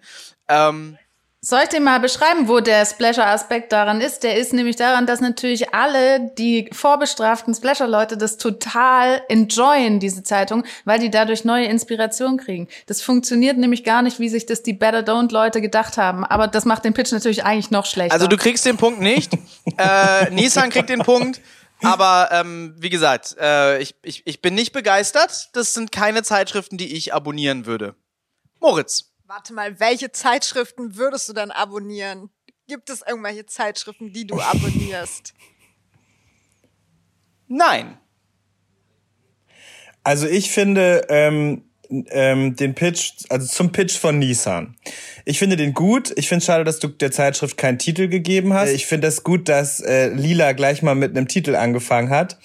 Und ähm, bei Nissan, ich, wie gesagt, ich hätte gerne so ein einen knackigen Titel gehabt irgendwie. Also, aber ich finde ehrlich gesagt, dass das so eine Fachzeitschrift für amerikanische Jurastudenten ist, gar nicht doof und dass man das quasi dann erst gar nicht im College, sondern erst irgendwie auf der weiterführenden Universität, dass das dann irgendwie äh, käuflich erwerbbar ist, dass man wirklich diese ähm, ja auch als zukünftige Richter und was weiß ich, dass man eben dieses dieses diese Themen Themen und ich fand es auch ein bisschen mehr also Gericht fand ich tatsächlich als also mehr drin. Also ich ich finde es gar nicht schlecht. Ich würde es mir jetzt weder angucken noch so. Ich würde auch glaube ich diese blutigen Bilder gar nicht so reinpacken. Ich glaube, das Slasher Ding kann eher über die Texte funktionieren, über die Geständnisse und über die Psychoanalysen der Täter. Ich glaube, das also ich würde ich finde das von Nissan gar nicht schlecht. Ehrlich, okay. Punkt. Das sind zwei Punkte für Nissan. Die erste Runde von dieser Pitchcock-Ausgabe ist damit äh, beendet. Ähm, ich gebe ganz kurz einen Zwischenstand, bevor wir ganz fix in die zweite Runde starten. Ähm, Nissan führt aktuell mit, warte, eins, zwei, drei, viereinhalb Punkten. Äh, dahinter direkt Lila mit drei Punkten. Dahinter direkt, also so hat von auf der Spur, ich mit zwei Punkten. Dahinter direkt Moritz mit eineinhalb Punkten. So, so ist der aktuelle Stand. Es kann sich natürlich noch alles verändern in der Runde, die wir jetzt ganz fix starten. Als erstes Nissan gegen mich. Ah, ich würde nicht gern in Nissans Haut stecken jetzt. Das wird, das ist immer schwierig. Ähm, wir pitchen jetzt einen Roman. Genre Mystery, Thema Mode. Nissan fängt an. Okay. Ähm, in meinem Roman geht's um ein Model. Sie, sie ist ähm, 26 Jahre alt und langsam wird sie zu alt für den Beruf und leidet drunter. Und eines Tages, bevor, also das fängt ungefähr so im ersten Kapitel an, bevor, ähm, genau, es ist ihr 26. Geburtstag, so fängt das an und es ist halt super dramatisch für sie, weil sie weiß, okay, bald bin ich jetzt nicht mehr so irgendwie was wert in meiner Branche. Und das Ding ist, sie war auch immer so ein bisschen erfolgreich. Sie konnte davon leben, aber sie ist jetzt auch kein Victoria's Secret Model geworden. Und in anderen Berufen gibt's ja so immer Hoffnung, ähm, dass man immer weiter daran arbeiten kann, bis es irgendwann wird. Und in ihrem Beruf ist es so, okay, ich habe es versucht, seit ich 14 bin. Ich bin äh, magersüchtig, seit ich 14 bin. Ich habe äh, meine Kindheit verpasst und jetzt war ich nur so semi-erfolgreich und jetzt ist es eh vorbei. Also sie hat wirklich eine ganz schwere Depression gerade. Und ähm, so, deswegen will sie halt ihre Freunde, sie hat ja eh nicht so viele, nicht so ein großes Umfeld, äh, wollte sie halt ihr Geburtstag auch nicht feiern. Und ähm, und dann legt sie halt ganz dep depressiv äh, so in ihrem Bett. Und ähm, dann ist es halt so ein bisschen so Jumanji-mäßig. Sie hört die ganze Zeit von irgendwo irgendwelche Stimmen, so so klopfen. Das ist halt äh, das Mystery-Element. Und dann ähm, äh, so geht sie dieser Stimme äh, hinterher und ähm, und dann sind wir halt quasi in ihrem Kopf drin. Also sie hat sich so einen Eskapismusort ausgedacht, für, um, um ihre Depression zu flüchten. Und ähm, ist halt äh, in, in, in, auf, auf dem Dachboden von, von dem mysteriösen Haus, in dem sie die ganze Zeit gelebt hat, was auch von Anfang an aufgebaut wurde. Und auf dem Dachboden gibt's so ganz viel äh, so, so Stoffe und sowas. Und eine alte Nähmaschine, was ihrer Groß, Groß, Groß, Großmutter gehört hatte. Und dann fängt sie an, äh, mit diesem Stoffkram so zauberhafte Kleider zu nähen und ähm, und und und das Happy Ending am Ende soll sein, dass sie halt eine Modedesignerin wird und dass es sowieso viel besser ist, so Sachen zu kreieren und ähm, statt halt Model zu werden. Ich habe noch zehn Sekunden. Und das Mystery dabei ist, dass das alles so in ihrem Kopf stattfindet und sie die ganze Zeit äh, von irgendwelchen kleinen Stoffmonstern. Äh, Stopp! Okay, mein Pitch folgendermaßen. Mein Mystery-Roman. Zeit läuft ab jetzt. Äh, in meinem Mystery-Roman geht es um einen Laden, einen Second-Hand-Modeladen. Und unser, äh, unsere Protagonistin geht da in der ersten, geht da am Anfang des, des Romans hin und kauft sich eine Lederjacke, die sie richtig, richtig cool findet. Und ähm, dann hat sie die, die Lederjacke und irgendwie kriegt sie das Gefühl, dass mit dieser Jacke irgendwas komisch ist da ist eine komische, da ist eine komische Energie, die irgendwie von der, von, von der Jacke ausgeht. Das ist ja oft mal so ein bisschen komisch, dass man irgendwie was trägt aus, aus dem Second-Hand-Laden, das irgendwem gehört hat, das eine Geschichte hat. Und dann fängt sie sich an dafür zu interessieren, was ist denn die Geschichte von dieser Lederjacke? Was steckt denn dahinter? Und sie findet dann in dieser Lederjacke einen äh, Zettel, ähm, und zwar und zwar äh, äh, interpretierbar als ein Hilferuf und ähm, Genau, äh, dann beginnt sie so zu ermitteln nach dem, äh, nach dem Geheimnis der Lederjacke und das führt sie, ihre Ermittlungen führen sie natürlich erstmal in den Second-Hand-Laden und da fragt sie, wo die Jacke herkommt und ähm, der merkwürdige Verkäufer da will es nicht so richtig sagen. Ähm, und äh, genau, und dann folgen wir ihr in diesem Mystery-Roman. Äh, die Frage ist ein bisschen, ist hier was Übernatürliches am Werk? Gibt es hier Geister? Sind die Klamotten in diesem Second-Hand-Laden äh, verflucht? Oder ist hier, wird hier, wird hier ein Kriminalfall, wird hier ein Verbrechen äh, vertuscht? Ähm, ich würde mal sagen, am Ende machen wir das so ein bisschen drei Fragezeichen mäßig. Wir lassen die Geisterfrage so ein bisschen offen. Äh, sie nimmt das halt wahr, da ist aber jetzt nichts Physisches, was beweisbar passiert ist. Ähm, und aber was sie herausfindet, ist tatsächlich, dass äh, der Inhaber ihrer Jacke und noch mehr Leute, deren Kleidung in diesem Laden hängt, äh, ermordet worden sind. Ähm, der Verdacht ist stark da, dass der Besitzer von diesem Laden sich als Serienkiller betätigt. Sie kann das aber nicht beweisen. Und am Ende des Romans äh, philosophiert sie über äh, Leben und Tod und Sinn und Unsinn von Existenz. Das ist mein Mystery-Roman über Mode. Ihr Jonathan Frakes. Ja, ist so ein bisschen X-Faktor, das Unfassbare. Ja, Mystery halt, ne? Ja. Also ich finde, ähm, ich finde Nissans Ding auch ganz gut, aber irgendwo habe ich sie zwischendrin mal ganz doll verloren und es tut mir sehr leid. Aber nee, ich finde, ich glaub, Lars, es lag daran, dass ich mich auch irgendwo zwischendrin verloren habe. Ist okay. Also ich fand Lars Pitch, wenn mir das jetzt irgendwie irgendwie jemand gibt und sagt, hier, lies das mal, das Buch ist gut geschrieben, dann äh, kann ich mir vorstellen, dass das ein netter kleiner Mystery-Krimi-Thriller, ähm, so ein bisschen Grusel, Grusel ist. Und das ist natürlich auch durch die Modegeschichte spricht das die Zielgruppe junge Frauen an. Ähm, gefällt mir ganz gut. Nice. Ich krieg, also Lars kriegt meinen Punkt. Punkt. Lila. Ja, Lars kriegt auch meinen Punkt. Ähm, und mir ging's ähnlich wie Moritz. Und ganz am Ende, Nisan, als dann noch kam, ja, und dann sind da so kleine Stoffmonster und so, da wurde es kurz wieder interessant und dann war die Zeit vorbei und dann, äh, ja, deshalb kriegt Lars den Punkt. Okay, so, jetzt ihr zwei gegeneinander. Ich ziehe euch mal Karten. Äh, Format, Gesellschaftsspiel. Gesellschaftsspiel jeglicher Art. Brett, Karten, Würfel oder Rollenspiele, wie ihr wollt. Ihr pitcht ein Gesellschaftsspiel. Genre Action. Guck, das wird doch, das oh wird doch Riesenspaß. Action. Thema eures Gesellschaftsspieles Archäologie. Thema eures Gesellschaftsspieles Archäologie. Ein Action-Gesellschaftsspiel über Archäologie.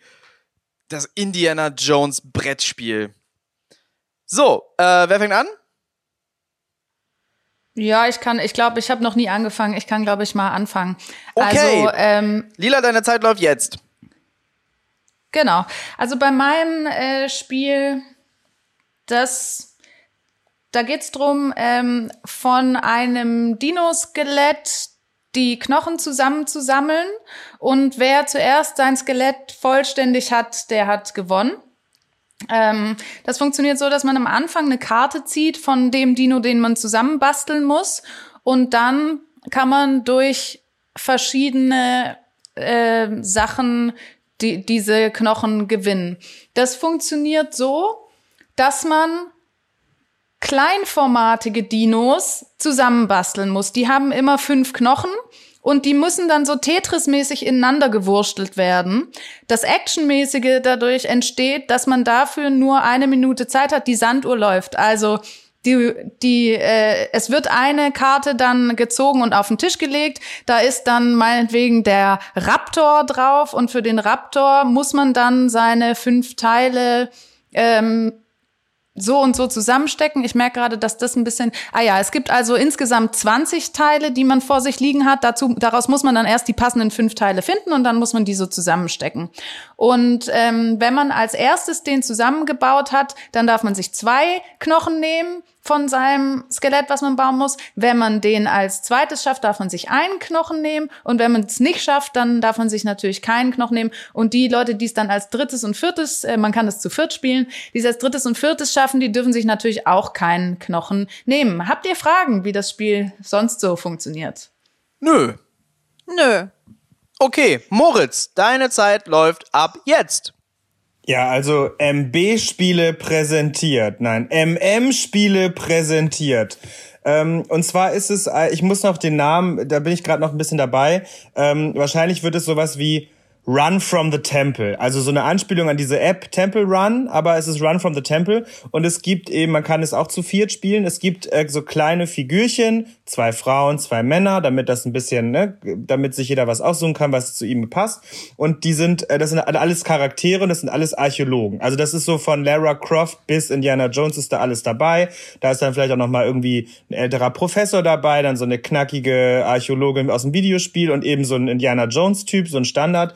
Und das ist so ein bisschen wie Bravo Traube und Ma Maus reiß aus. Das heißt, während des Spiels, während der ersten paar Felder, baut sich dieses, ähm, dieser Tempel auf. Das geht dann relativ schnell, das muss man halt alles vorbereiten. Das ist so eine große Box. Und ähm, man macht dann relativ viel, was, was so aufgebaut wird, aber es gibt auch Knetelemente. Das ist das Besondere. Das heißt, man knetet auch mal was, man wird auch mal ähm, vielleicht durch so eine Knetgrube gewalzt irgendwie. Und ähm, es ist halt alles ziemlich ähm, ja, actionlastig, weil man halt diese Spielfigur durch diesen Parcours geben muss und halt gucken muss, dass diese Spielfigur nicht irgendwo runterfällt, weil dann muss man ab einem bestimmten Feld nochmal anfangen und dann wiederholen sich die. Das ist so ein bisschen Geschicklichkeit, aber auch ähm, ja Würfelglück sowieso. Aber es genau, es ist halt wirklich so eine große, so eine große Tempelanlage auf so einem ja normalen großen Spielfeld. Ähm, mit, wie gesagt, viel Plastik und eben auch ein bisschen Knete. Damit man halt jede, so jedes, ähm, jede Aktion, die man so machen muss, dass man das schön aufbauen kann. Und da hat die ganze Familie Spaß. Es sei denn, sie sind fünf Personen, da muss einer zugucken. Okay. Ähm. Ich, ich habe einen Fun Fact, ähm, bevor du die Spielzusammenfassung machst, Lars. Und zwar geht der so, dass ich das, den Werbesong von Bravo Traube noch eins zu eins singen kann. Das kann ich jetzt hier nicht machen, weil äh, wegen GEMA, ihr wisst ja, aber. Ja, du kannst ja auch Hula Hair Barbie noch. Äh Hula Hair Barbie ist mein großer Hit. Die vergesse ich nie. Also aus meiner Perspektive sagt ihr gerade lustige Wörter, ähm, mit denen ich nicht viel verbinde. Aber, aber lust, lustige Wörter sind es auf jeden Fall. Ja, ich habe auch das nicht verstanden. Die Insiderwitze habe ich auch nicht verstanden. Ich dachte, das liegt daran, Ja, weil ich in der traurige Türkei Kindheit für aufgewachsen euch. bin. Aber vielleicht liegt es an unserer Generation. Nee, ich mag einfach keine Kindheit für Gesellschaft. euch, wenn ihr nie Bravo Traube gespielt habt. ja. Das war halt richtig gut. Mit den kleinen Knettrauben, die zermatscht werden und zerschnitten. Ja. Ich hatte einen Das ist Gameboy. eigentlich so ein richtig blutrünstiges Gameboy. wie man als Kind dann einfach so gespielt. die kleinen Tauben mit den Gesi Trauben mit den Gesichtern einfach dann schnitt mit der Schere und mit der Walze rüber und alles. Ich habe auch sehr Doch, Papa, doch, Papa wach Spiel. oder Weck Papa nicht auf oder so, habe ich geliebt, wo so in der Mitte des Spielfelds so ein großer Papa im Bett lag und wenn man irgendwas falsch gemacht hat, dann schnellte der so auf und da habe ich schon gedacht, ach du Scheiße, was für, das ist ein geiles Spiel, das habe ich leider nie gespielt, aber die Werbung war genial. Klingt aber ein bisschen pervers. Ein große, großer Papa, der im Bett liegt. Warum klingt das pervers für dich? Was ist falsch mit dir? Wer denkt sich so ein Kinderspiel aus, wo ein großer Papa im Bett liegen soll? Das ist schon sexuell. Nein! Nein! Na, weil, das war, weil Papa halt böse ist, wenn der aufwacht, wenn die Kinder durchs Haus äh, schlawinern, um irgendwie Fernsehen zu gucken oder so. Ich glaube, das war der Hintergrund. Okay, Okay, schnell, Punkt, gebt uns einfach die Punkte, bevor wir abschweifen. Ja, Bitte. Äh, ich, ich kannte übrigens nur Tabu und ähm, ähm, Nobody is Perfect. Äh, mein Punkt kriegt äh, Moritz.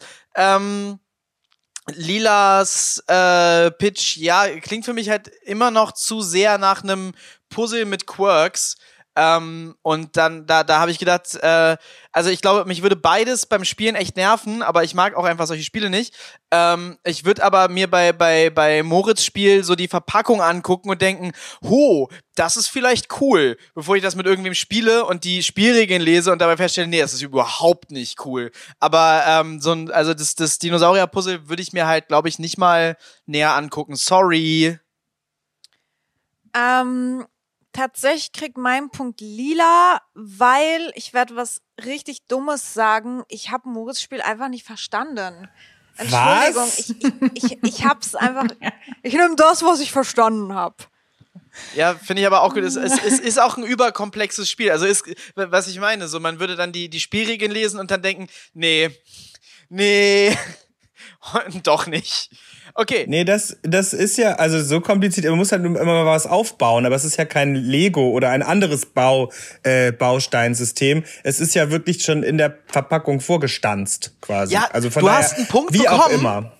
Äh, aber Nissan, du musst den Punkt auch hier draufschreiben, ne? Den ich Moritz gegeben habe. Nissan, Nissan hat den Punkt unterschlagen. Nee, Nissan. Äh, ja. Nissan, Nissan schummelt gegen dich. So, Lila, wir beide jetzt gegeneinander. Ähm, und zwar pitchen wir einen Musical-Film. Wir pitchen einen Musical-Film. Äh, und das Genre ist Superhelden. Superheldenfilm, Musical. Superheldenfilm, Musical. Geil. Zum Thema Ritter. Cool. Das, Ich finde das richtig geil. Äh, Da willst du wird's anfangen oder jetzt soll schon ich? spannend. Äh, fang mal du an. Ich fange an. Okay, gut. Starten wir. Äh, ja, gut. Thema ist Ritter. Also befinden wir uns am Hof von König Arthur. Ähm, wo natürlich die Ritter der Tafelrunde tatsächlich konventionelle Superheldenkräfte haben. Ähm, wir sind auch im Marvel-Universum, übrigens, an dieser Stelle, sei das einmal gesagt. Es gibt, ich weiß nicht, ob ihr das kennt, es gibt von Neil Gaiman äh, einen, einen Marvel-Comic, Marvel 1492, wo das halt alles im Mittelalter spielt. Ähm, und genau sowas machen wir. Äh, das sind hier Ritter der Tafelrunde und die haben konventionelle, oder was heißt konventionelle, die haben richtige Marvel-Superheldenfähigkeiten, auch aus denselben Gründen. Es gibt ja auch immer noch das Universum da drum herum und so. Ähm, und wir befinden uns am Hof von König Artus. Äh, die meisten von den Rittern der Tafelrunde haben irgendeine Form von Superkräften. Das wird aber dann noch nicht verstanden, was das genau ist. Das sind einfach sehr starke Ritter. Und äh, wir äh, folgen einem jungen Knappen. Ähm, der äh, da neu äh, hinkommt. Das soll der neue Gehilfe sein von Sir Lancelot. Er kommt äh, äh, er kommt aus aus ja aus aus aus einfachen Umständen ähm, und und niemand nimmt ihn so richtig wahr oder denkt, dass er irgendwie was Besonderes ist. Und am Anfang singt er sein Lied, dass er so gerne mal ein Ritter der Tafelrunde werden würde. Und natürlich singen die Ritter der Tafelrunde gemeinsam Lieder und er verliebt sich dann äh, in eine holde Maid und sie singen gemeinsam richtig geile Disney-mäßige ähm, Liebesduette. Und äh, es stellt sich dann heraus, er hat Superkräfte. Ähm, er hat jetzt nicht direkt Spinnenkräfte, so Spider-Man-mäßig, aber sein Charakter ist so ein bisschen so Spider-Man-mäßig. Und er muss das erstmal geheim halten, weil äh, Leute mit Superkräften da, also es, es gibt einen großen, es gibt einen bösen, ein, äh, es gibt eine böse Hexe, die natürlich hier, Mor Mor Morgaine, nee, gar nicht, nee, nicht Morgaine. Wir machen Morgaine eine von den Guten, weil wir sind Feministen. Ähm, und zwar ist äh, Mordred. Äh, wir, wir befinden uns im Krieg mit Mordred, mit Ar Arthurs Sohn Mordred. Und Mordreds böse äh, Schergen, die, äh, die, die, die nehmen sich, die nehmen sich Leute mit Superkräften zum Ziel, weil sie wollen verhindern, dass die Tafelrunde sich fortsetzt und verhindern, dass die Tafelrunde den Heiligen Gral findet und all solche Sachen. Und unser junger Held muss also erstmal geheim halten, dass er Superkräfte hat.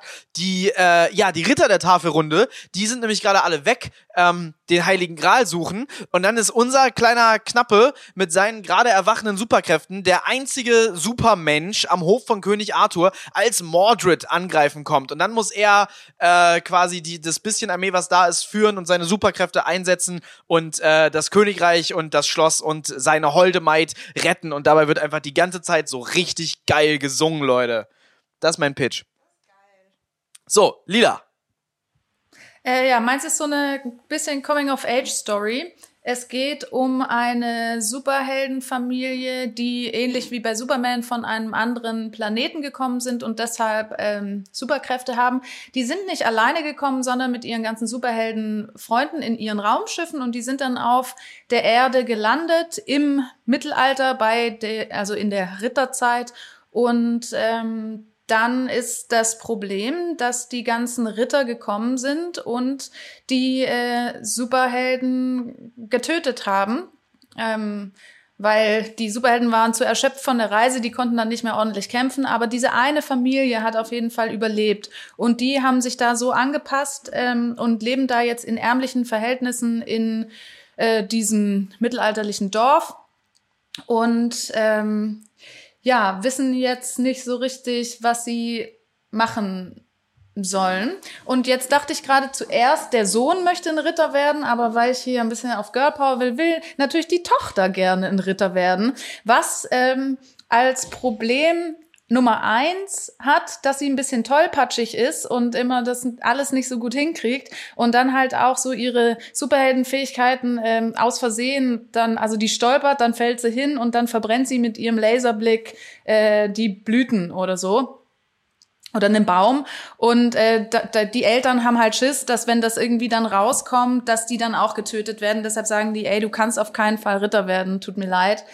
Ähm, ja, und das andere Problem ist natürlich auch, dass sie ein Mädchen ist. Und dann ähm, versucht sie halt die ganze Zeit da mit den Rittern anzubandeln und ihre Eltern sind eigentlich dagegen. Und dann ähm, gibt's da dramatische Lieder, wie schlecht es ihr damit geht. Und äh, der Vater ist natürlich sauer und hat ein Grumpy-Lied. Der, der Vater ist so ein bisschen der Antagonist. Und dann gibt's auch noch so ein äh, den großen Ritterheerführer, der ist quasi der andere Antagonist und dann aber ähm, passiert es, dass die Stadt überfallen wird und dann ähm, kann sie mit ihren Laseraugen einen Wall in Brand stecken und damit die Feinde in die Flucht schlagen und dann merken alle, ah, die Superhelden sind doch nicht so schlimm und das Mädchen kann Ritterin werden. Ende. Ein großes, ein großer Song mit Tanznummer und Kickline am Ende. Okay, so, jetzt müsst ihr beiden eure Punkte vergeben. Boah, das fand ich jetzt schwierig, weil ich fand echt beide Pitches richtig geil. Ich fand beide Pitches ziemlich scheiße. ey, ey, Moritz, Moritz, ich habe noch einen. Ich, ich, ich, kann, ich, kann ich kann dir noch einen zweiten pitchen. Nein, hör auf damit. Warum? Also ich, ich glaube, jeder kriegt einen halben Punkt von mir. Ich fand's echt cool. Okay. Ich würde mir beides geb, angucken. Ich gebe, es ist echt schwierig. Also wenn Lars das mit dem Marvel-Universum nicht gesagt hätte, hätte ich dir, glaube ich, äh, hätte ich, glaube ich, noch interessierter, also das hätte war ich das nur ein besser Witz. gefunden. Das war nur ein Scherz. Das war ein Witz Ja. mit dem Marvel-Universum. Nee, also ich meine, du musst ja nur Heiliger Gral sagen, da bin ich ja ähm, sofort dabei. ja, sie suchen ähm, den Heiligen Gral. Und am Ende ja, das, das sagtest du ja. ähm, äh, Lindas Ding fand ich halt irgendwie so ganz süß für so ein, für so ein Weihnachtsmärchen im Theaterzelt Munzburg oder so. Ähm, aber für mehr muss ich sagen, ähm, ich finde es, also dieses Thema mit der Ritterin und so ist ja auch süß. Ach, es ist echt, ich gebe euch beiden einen halben Punkt, weil ich die beide gleich toll fand. Nicht. Ey, ich habe gedacht, irgendwie, eigentlich hätte man den, äh, eigentlich hätte man das mit dem, mit dem, ähm, hier mit, mit, mit der Musik noch geiler einbinden müssen, dass irgendwie der, der, der Protagonist oder die Protagonistin so ein Bade ist, so ein mittelalterlicher. Das fand ich bei uns beiden irgendwie so ein bisschen, so ein bisschen halbherzig da reinge, da reingeschoben hinterher. Ich dachte so, ah, wie geil wäre das gewesen, so ein Superheldenbade. Na egal. Ähm, Ich fand Moritz. es aber übrigens gut, dass bei Lilas Pitch das so war, dass wenn die Laseraugen fehlfunktionieren, dass sie nicht das halbe Dorf abschlachten, sondern so ein Blümchen kaputt geht. Okay. Äh, Moritz gegen Nissan. Ähm, Oha. Scha schauen wir doch mal. Format ist Tourneetheater. Also ein Theaterstück, mit dem man gut touren kann. Hier, wichtig für den Aufbau. Genre Soft Fantasy haben wir in diesem Podcast immer definiert als äh, real, äh, reale Welt, fantastische Elemente. Harry Potter würde zum Beispiel damit reinzählen, ähm, Narnia sogar auch, obwohl Na Narnia ist so ein halber Fall. Also so, so, so richtig, so Hard Fantasy wäre, wenn es komplett eine eigene Welt ist, wie Herr der Ringe, Game of Thrones, eigene Mythologie und so weiter. Soft Fantasy ist reale Welt, aber es gibt Magie. Thema ist Universität. Also ein Tourneetheater, Soft Fantasy über eine Universität. Leute, das ist auch wieder, hier ist, da ist was möglich. Also ich verzeihe jetzt keine schlechten Pitches. Wer will anfangen? Ähm, ich kann anfangen. Okay, also äh, in meinem Tournee-Theater-Pitch geht es ähm, um eine Hexe, die ähm, neu in, in, in der Uni halt ihren ersten Tag hat. Und ähm, wir touren mit dem Stück auch durch verschiedene Unis und auch gerne ähm, Oberschulen und vielleicht auch Schulen ab, keine Ahnung, so achte Klasse.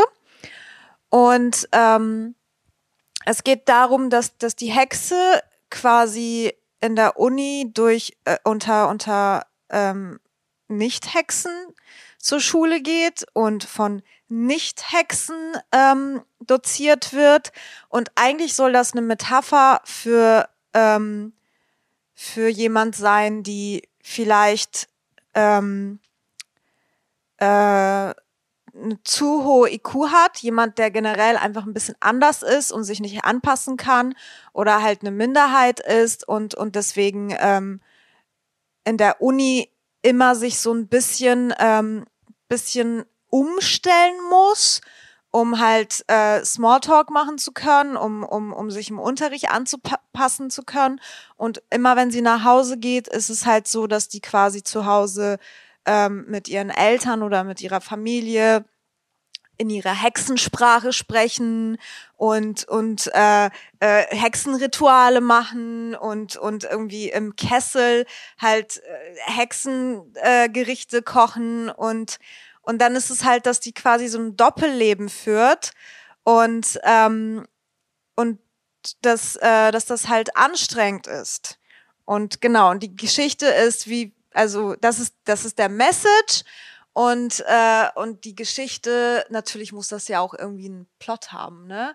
Äh, die Geschichte ist so, dass also das ist ihr erster Tag an der Uni und wie sie nach Hause geht und wie sie davon halt erzählt und wie sie am Ende lernen muss, irgendwie in beide Welten sich anzupassen, damit sie nicht depressiv wird. Ende. Okay. So, nächster Pitch. Zeit läuft. Also mein Tourneetheaterstück ist, ähm, es geht um einen jungen Medizinstudenten oder Studentin. Das ist je nach Verfügbarkeit von Schauspielern auch ähm, variabel. Also es kann eine Männer- und eine Frauenrolle sein. Ähm, und die, diese Person geht, studiert Medizin, ganz normal an der Uni und möchte Arzt beziehungsweise Ärztin werden.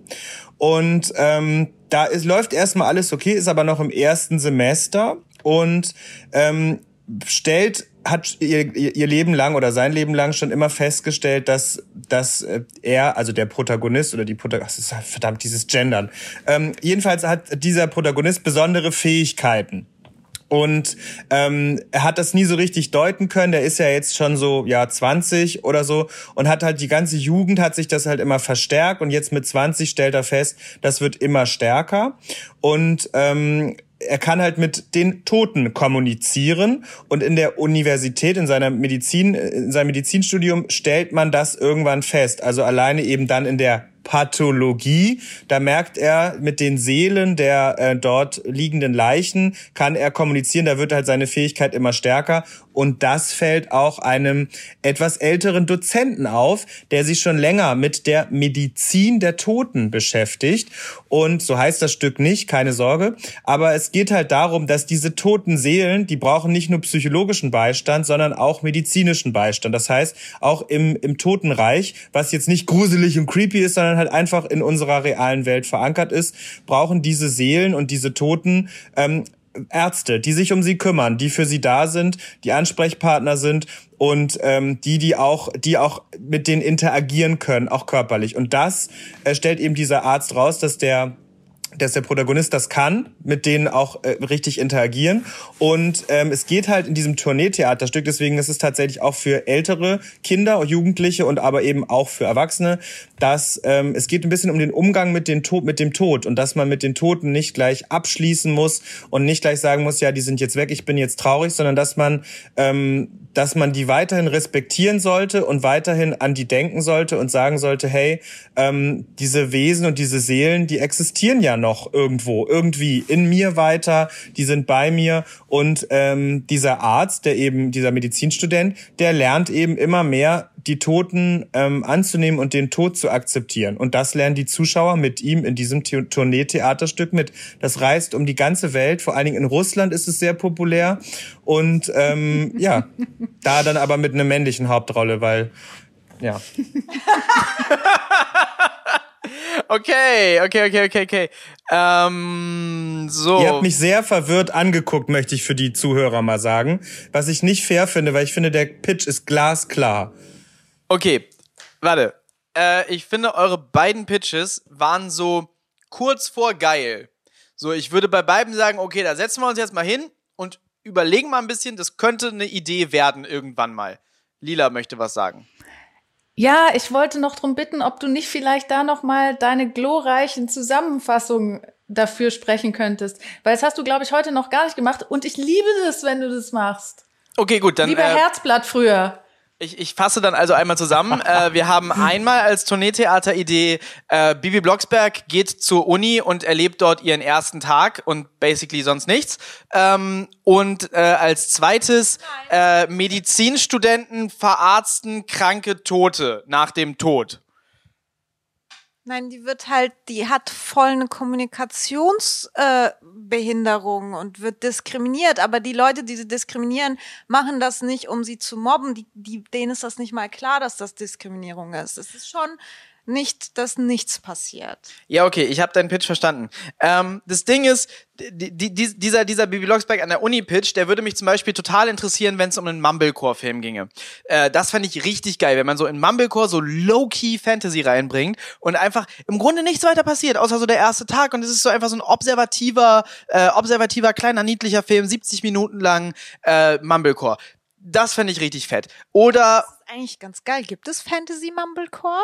Nee, genau, deshalb fände ich es ja so geil. Lass mal machen. Ja, äh, Aber kommt schaut auf mal, bevor ihr euch jetzt verliert, in meinem, in meinem Tourneetheaterstück möchte ich kurz mal festhalten, das ist doch das Geile beim Tourneetheater, weil die Hälfte des Ensembles ist eh, sind eh tote Wesen, die kann man halt vorher aufnehmen und dann immer so reinspielen. Man braucht nur so drei bis vier Darsteller, den Protagonisten, die Protagonistin beziehungsweise und dann eben noch den älteren Mentor, dann vielleicht noch eine Person, die mehrere Rollen übernimmt und noch eine zweite. Und dann hat man vier Leute und ganz viele Wesen, Personen und Charaktere, die halt aus dem Totenreich stammen. Ja, äh, Moritz, deins, ähm, halt, wenn man, wenn man das ein bisschen verständlicher noch machen würde, irgendwie, äh, oder, oder, oder, oder so, so, so, dass, dass das Konzept ein bisschen, bisschen ähm, konventioneller gestalten würde und einfach, dass, dass da Tote irgendwie aufstehen und man mit denen reden kann, so, dann hätte ich dir safe den Punkt gegeben. Wenn irgendwie ein Medizinstudent an die Uni kommt und feststellt, oh, die Toten da, die können leben Aber es ist ein. Tourneetheaterstück. Ja, wieso? Kein, kein äh, Film mit drei Millionen Budget. Ja, aber du kannst zum Beispiel, kannst du durch, durch Universitäten touren und dann, es gibt auch so Medizinstudenten, die müssen ja wirklich Leute aufschneiden und da, wo sie das machen und die liegen, da legt man einfach einen Schauspieler ein und dann packt man noch einen Schauspieler mit in die Gruppe von Studenten, die da hinkommen. Was glaubst du, wie die gucken, wenn einer von den Toten irgendwie dann aufsteht und dann so ein, und dann so ein Klassenzimmertheaterstück anfängt? Ähm, ja. Da haben alle einen Herzinfarkt. Kannst du noch nicht machen. Um es mal kurz zu fassen, ich gebe Moritz den Punkt. Ich gebe Lisa ich den fand Punkt. es gut, Moritz. Und ich finde auch, es wird eh Danke. zu wenig über Tod, über Tod äh, gesprochen und kommuniziert. Es ist doch gut, wenn es das mal endlich gibt, so ein Tourneetheater. Das Danke. halt auch nicht, das halt auch nicht den Tod, weil Tod wird immer nur als so eine creepy Sache dargestellt. Und ich finde es ganz gut, dass dann Tod auch mal so mit, oh, die sind so ganz normal, wie wir, die Toten. Die Toten haben einen Schnupfen. Genau. Ich find's Ja. eben wirklich nicht creepy, sondern das kann ja was ähm, norm also Normalität einfach. Das finde ich wirklich, fand ich ganz interessant. Also weil ich habe auch an Harry Potter natürlich gedacht und den ganzen Bums, aber ich habe so gedacht, nee, vielleicht ist ja auch Soft Fantasy so ein bisschen so das Reich der Toten bei uns. Kann ja auch so ein bisschen, ne? Ja. Äh, auf jeden Fall eine interessante Richtung. So, äh, das waren jetzt Nissan gegen Moritz. Das heißt, äh, jetzt kommen noch genau zwei. Aber wem hast du denn deinen Punkt gegeben? ich habe Nissan meinen Punkt gegeben.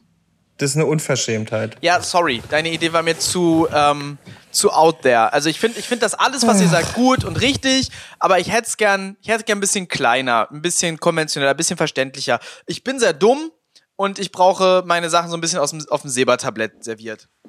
Weißt du, Moritz, Lars will einfach keine Requisiten mitnehmen. Das war ein bisschen zu requisitenbeladenes Stück, was du dir da Ja. ausgedacht hast. Mit den ganzen Toten, die man da mitnehmen muss. Habt ihr mal Märchentourneetheater gespielt mit so richtig so Kulissen und so? Es ist, es ist so ein Abfuck.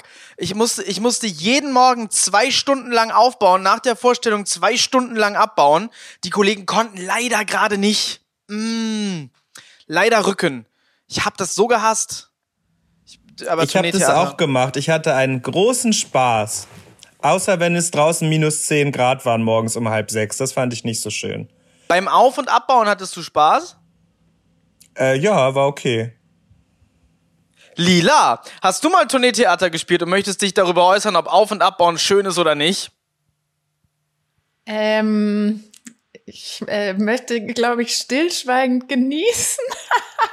nee, also ich habe auch mal, äh, ich habe auch mal Tourneetheater, Kindertheater gespielt. Und wie ich mich erinnere, musste ich da aber nicht aufbauen, sondern das war so groß, dass wir Aufbauleute mit hatten. Also da musste man nur dann halt checken, dass man seine Requisiten, am, dass die mitgekommen waren und dann musste die man am Ende wieder in die Kiste packen. Aber ich musste, glaube ich, nicht selber die schweren Sachen. Oho, die feine Dame. Ja, Musste ja, nicht ja, selber ja, was tragen. Ich bin auch Fancy auch viel zu schwach, um die Sachen zu tragen. Viel, viel zu schwach. Moritz, wir pitchen jetzt eine Miniserie. Äh, und zwar Gangsterfilm ist das Genre. Äh, und das Thema.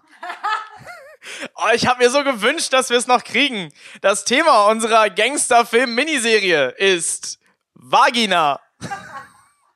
Und weißt du was, Moritz? Ich möchte, dass du anfängst, weil, ähm, nee. Und deine Zeit läuft ab jetzt. Okay, meine Miniserie ist äh, sechsteilig und wird exklusiv auf Netflix veröffentlicht und hat tatsächlich ähm, ein sehr großes Budget. Ähm, spielt in Chicago und es geht um Al Capone oder wie auch immer man den ausspricht.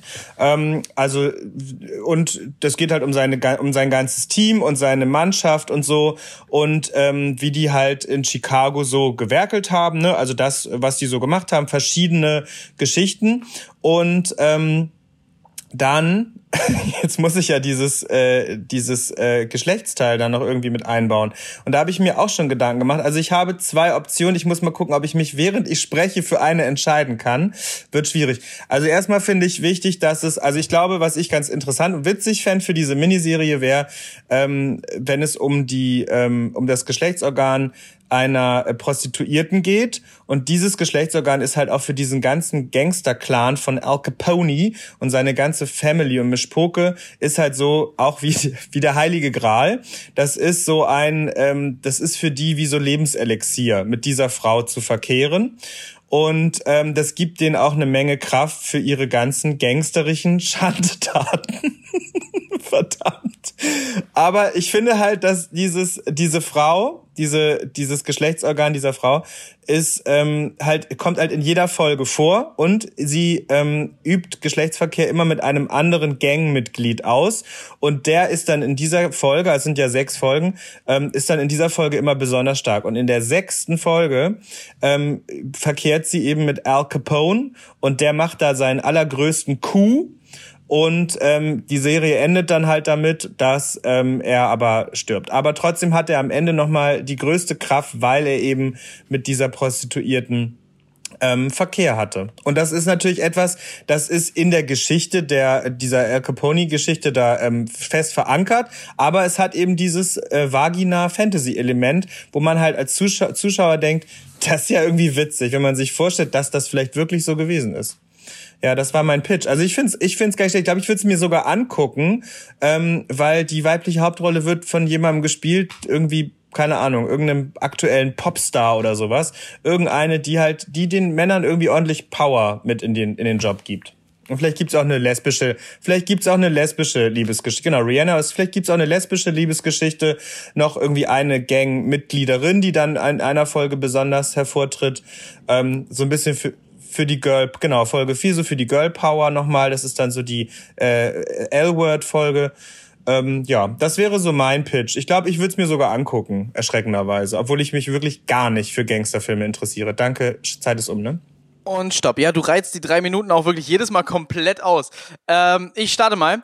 Leute, The Sopranos war damals revolutionär. Es war quasi Al Capone äh, beim Psychologen. Ja.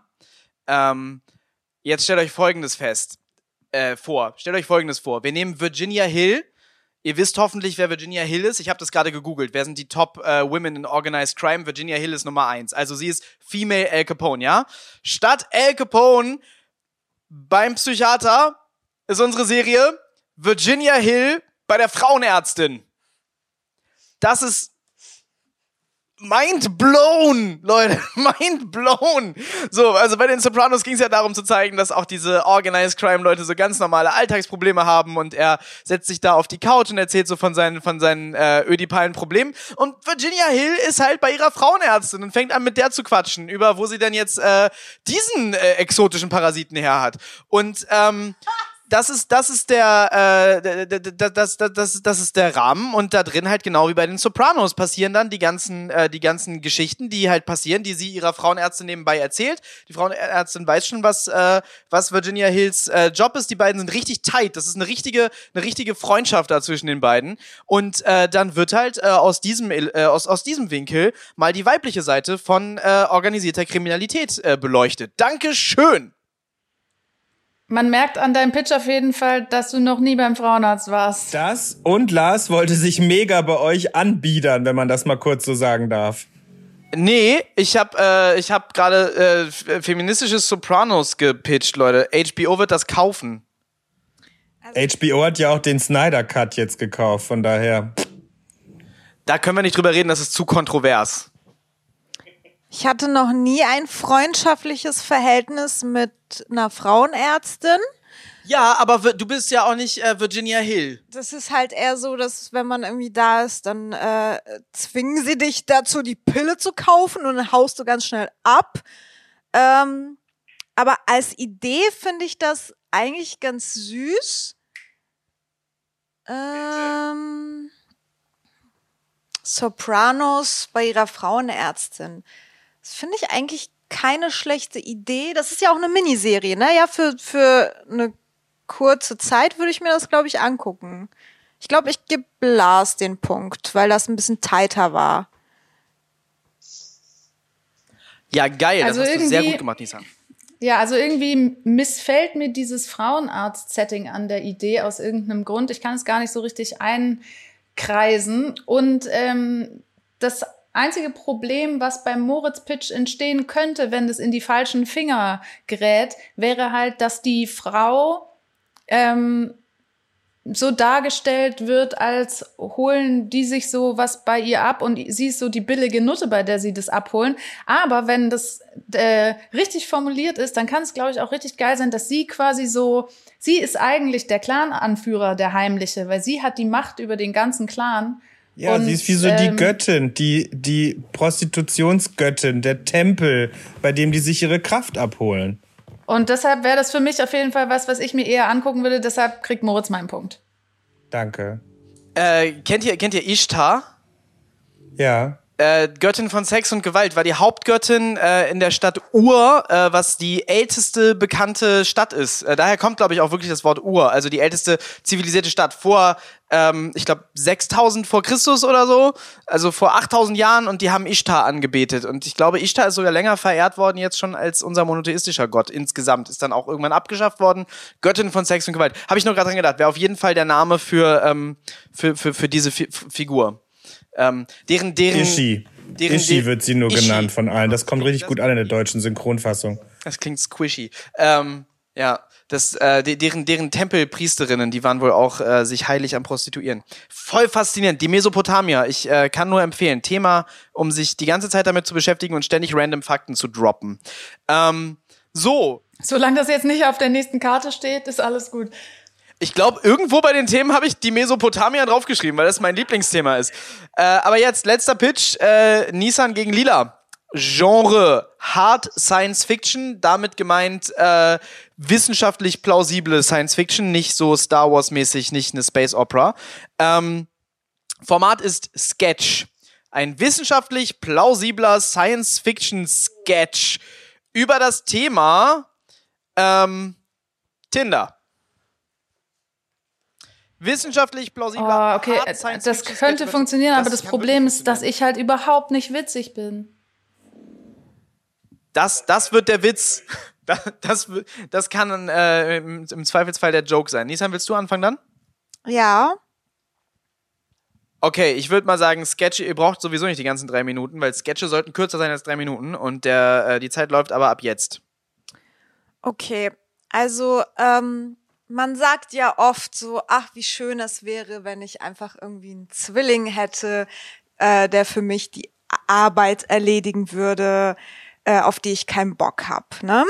Und in diesem Sketch geht es einfach darum, dass äh, jemand sich klont und ähm, und dann auf Tinder quasi seine Matches durchgeht und auf den ersten Date, äh, äh, zu dem ersten Date erstmal seinen Klon schickt, um zu gucken, so, okay, funktioniert's? Habe ich was davon? Oder ist es eher unangenehm? Und ähm, dass der Klon quasi die ganze Zeit ähm, zu den Tinder-Dates geschickt wird. Und dann können die Tinder-Dates halt auch super absurd sein, halt in, wie in so einem Sketch. Und das könnte auch so eine Sketch-Reihe sein, so zehn Folgen lang. Ja, das war's. Okay, Lila.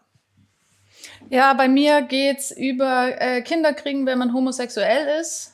Oder vielleicht auch, wenn man selber keine Kinder kriegen kann, wobei es wahrscheinlich mit einem Homopärchen noch witziger ist.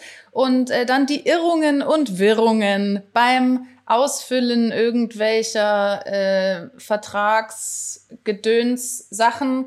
Und äh, den Science Fact kann man dann auch ganz bequem irgendwie einstreuen, indem dann irgendwelche äh, Fachbegriffe ver Ach, Tinder. Ich habe Kinder verstanden. Lars hält mir gerade das. Na toll. Ach, naja, ich mache ich dann vielleicht wird's trotzdem eine Gay Story. Passt mal auf. Hm. hm. Tinder. Tinder und wissenschaftlich. Naja, gut. Ähm, dann wird das halt irgendwie stattfinden in dem Rechenzentrum von Tinder. Und es ist so, äh, dass derjenige, der für die Fotos, für die Grafiken zuständig, für die, für die, wie, für das Matchen, dass der Algorithmus äh, fehlprogrammiert wird, der für das Matchen zuständig ist. Und dann werden Leute gematcht, die nicht zusammenpassen und dadurch entstehen dann lustige Chat-Dialoge äh, die in dem Sketch verspielt werden. Oh Gott.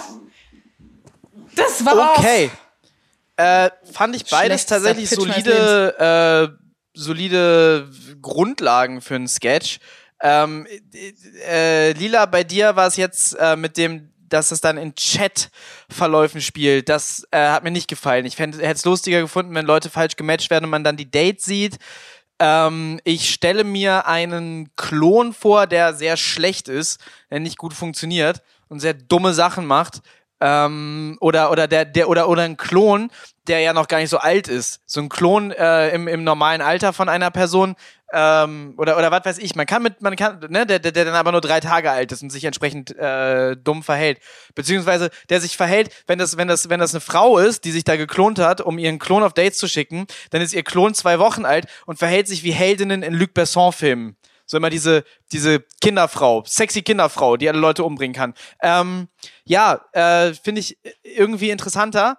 Ähm, also das mit den, das mit den Chat-Dingern war es. Ansonsten glaube ich, Lila, hätte ich dir den Punkt gegeben.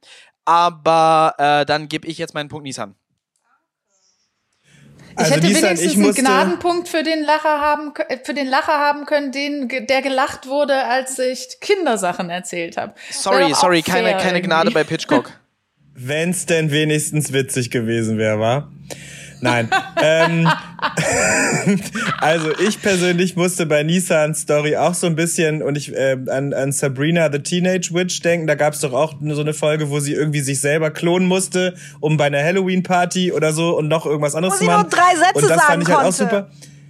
Bitte? Wo sie nur drei Sätze sagen konnte, also ihr Genau, Klon und genau. das die ganze Zeit so schief gelaufen ist, ja. Das fand ich sehr großartig und genauso stelle ich mir auch deine Sketchreihe vor und ich glaube, das kann sehr witzig äh, funktionieren und ich fand die Idee mit den Klonen irgendwie echt ganz gut. Also ich glaube, ich würde mir jetzt vielleicht nicht irgendwie eine Staffel mit 13 Folgen angucken, aber wenn das so eine Sketchreihe in irgendeinem witzigen Sketchformat ist, dass man jetzt sagt, boah, ich habe keinen Bock auf das scheiß, scheiß Daisy, ich schicke da meinen meinen Klon hin, dann ähm, würde ich mir das auch angucken. Also Nissan kriegt leider meinen Punkt, also für Lila jetzt leider. Ja, okay, also äh, wie gesagt, ich fand's, ich, also für mich war es wirklich knapp. Ich finde diese, dieses, dieses ähm, Mismatchen eine ziemlich solide Vorlage eigentlich auch. Aber dann halt, kennt ihr den Film Shoppen? Äh, mit den, mit den, ähm, das ist ein Film über Speed Dating und da sitzen sich immer zwei Schauspieler gegenüber Ja, und, und ja. müssen dann in einer Minute sich austauschen und die sind halt auch völlig mismatched. Und das ist eine sehr, sehr solide Comedy-Vorlage.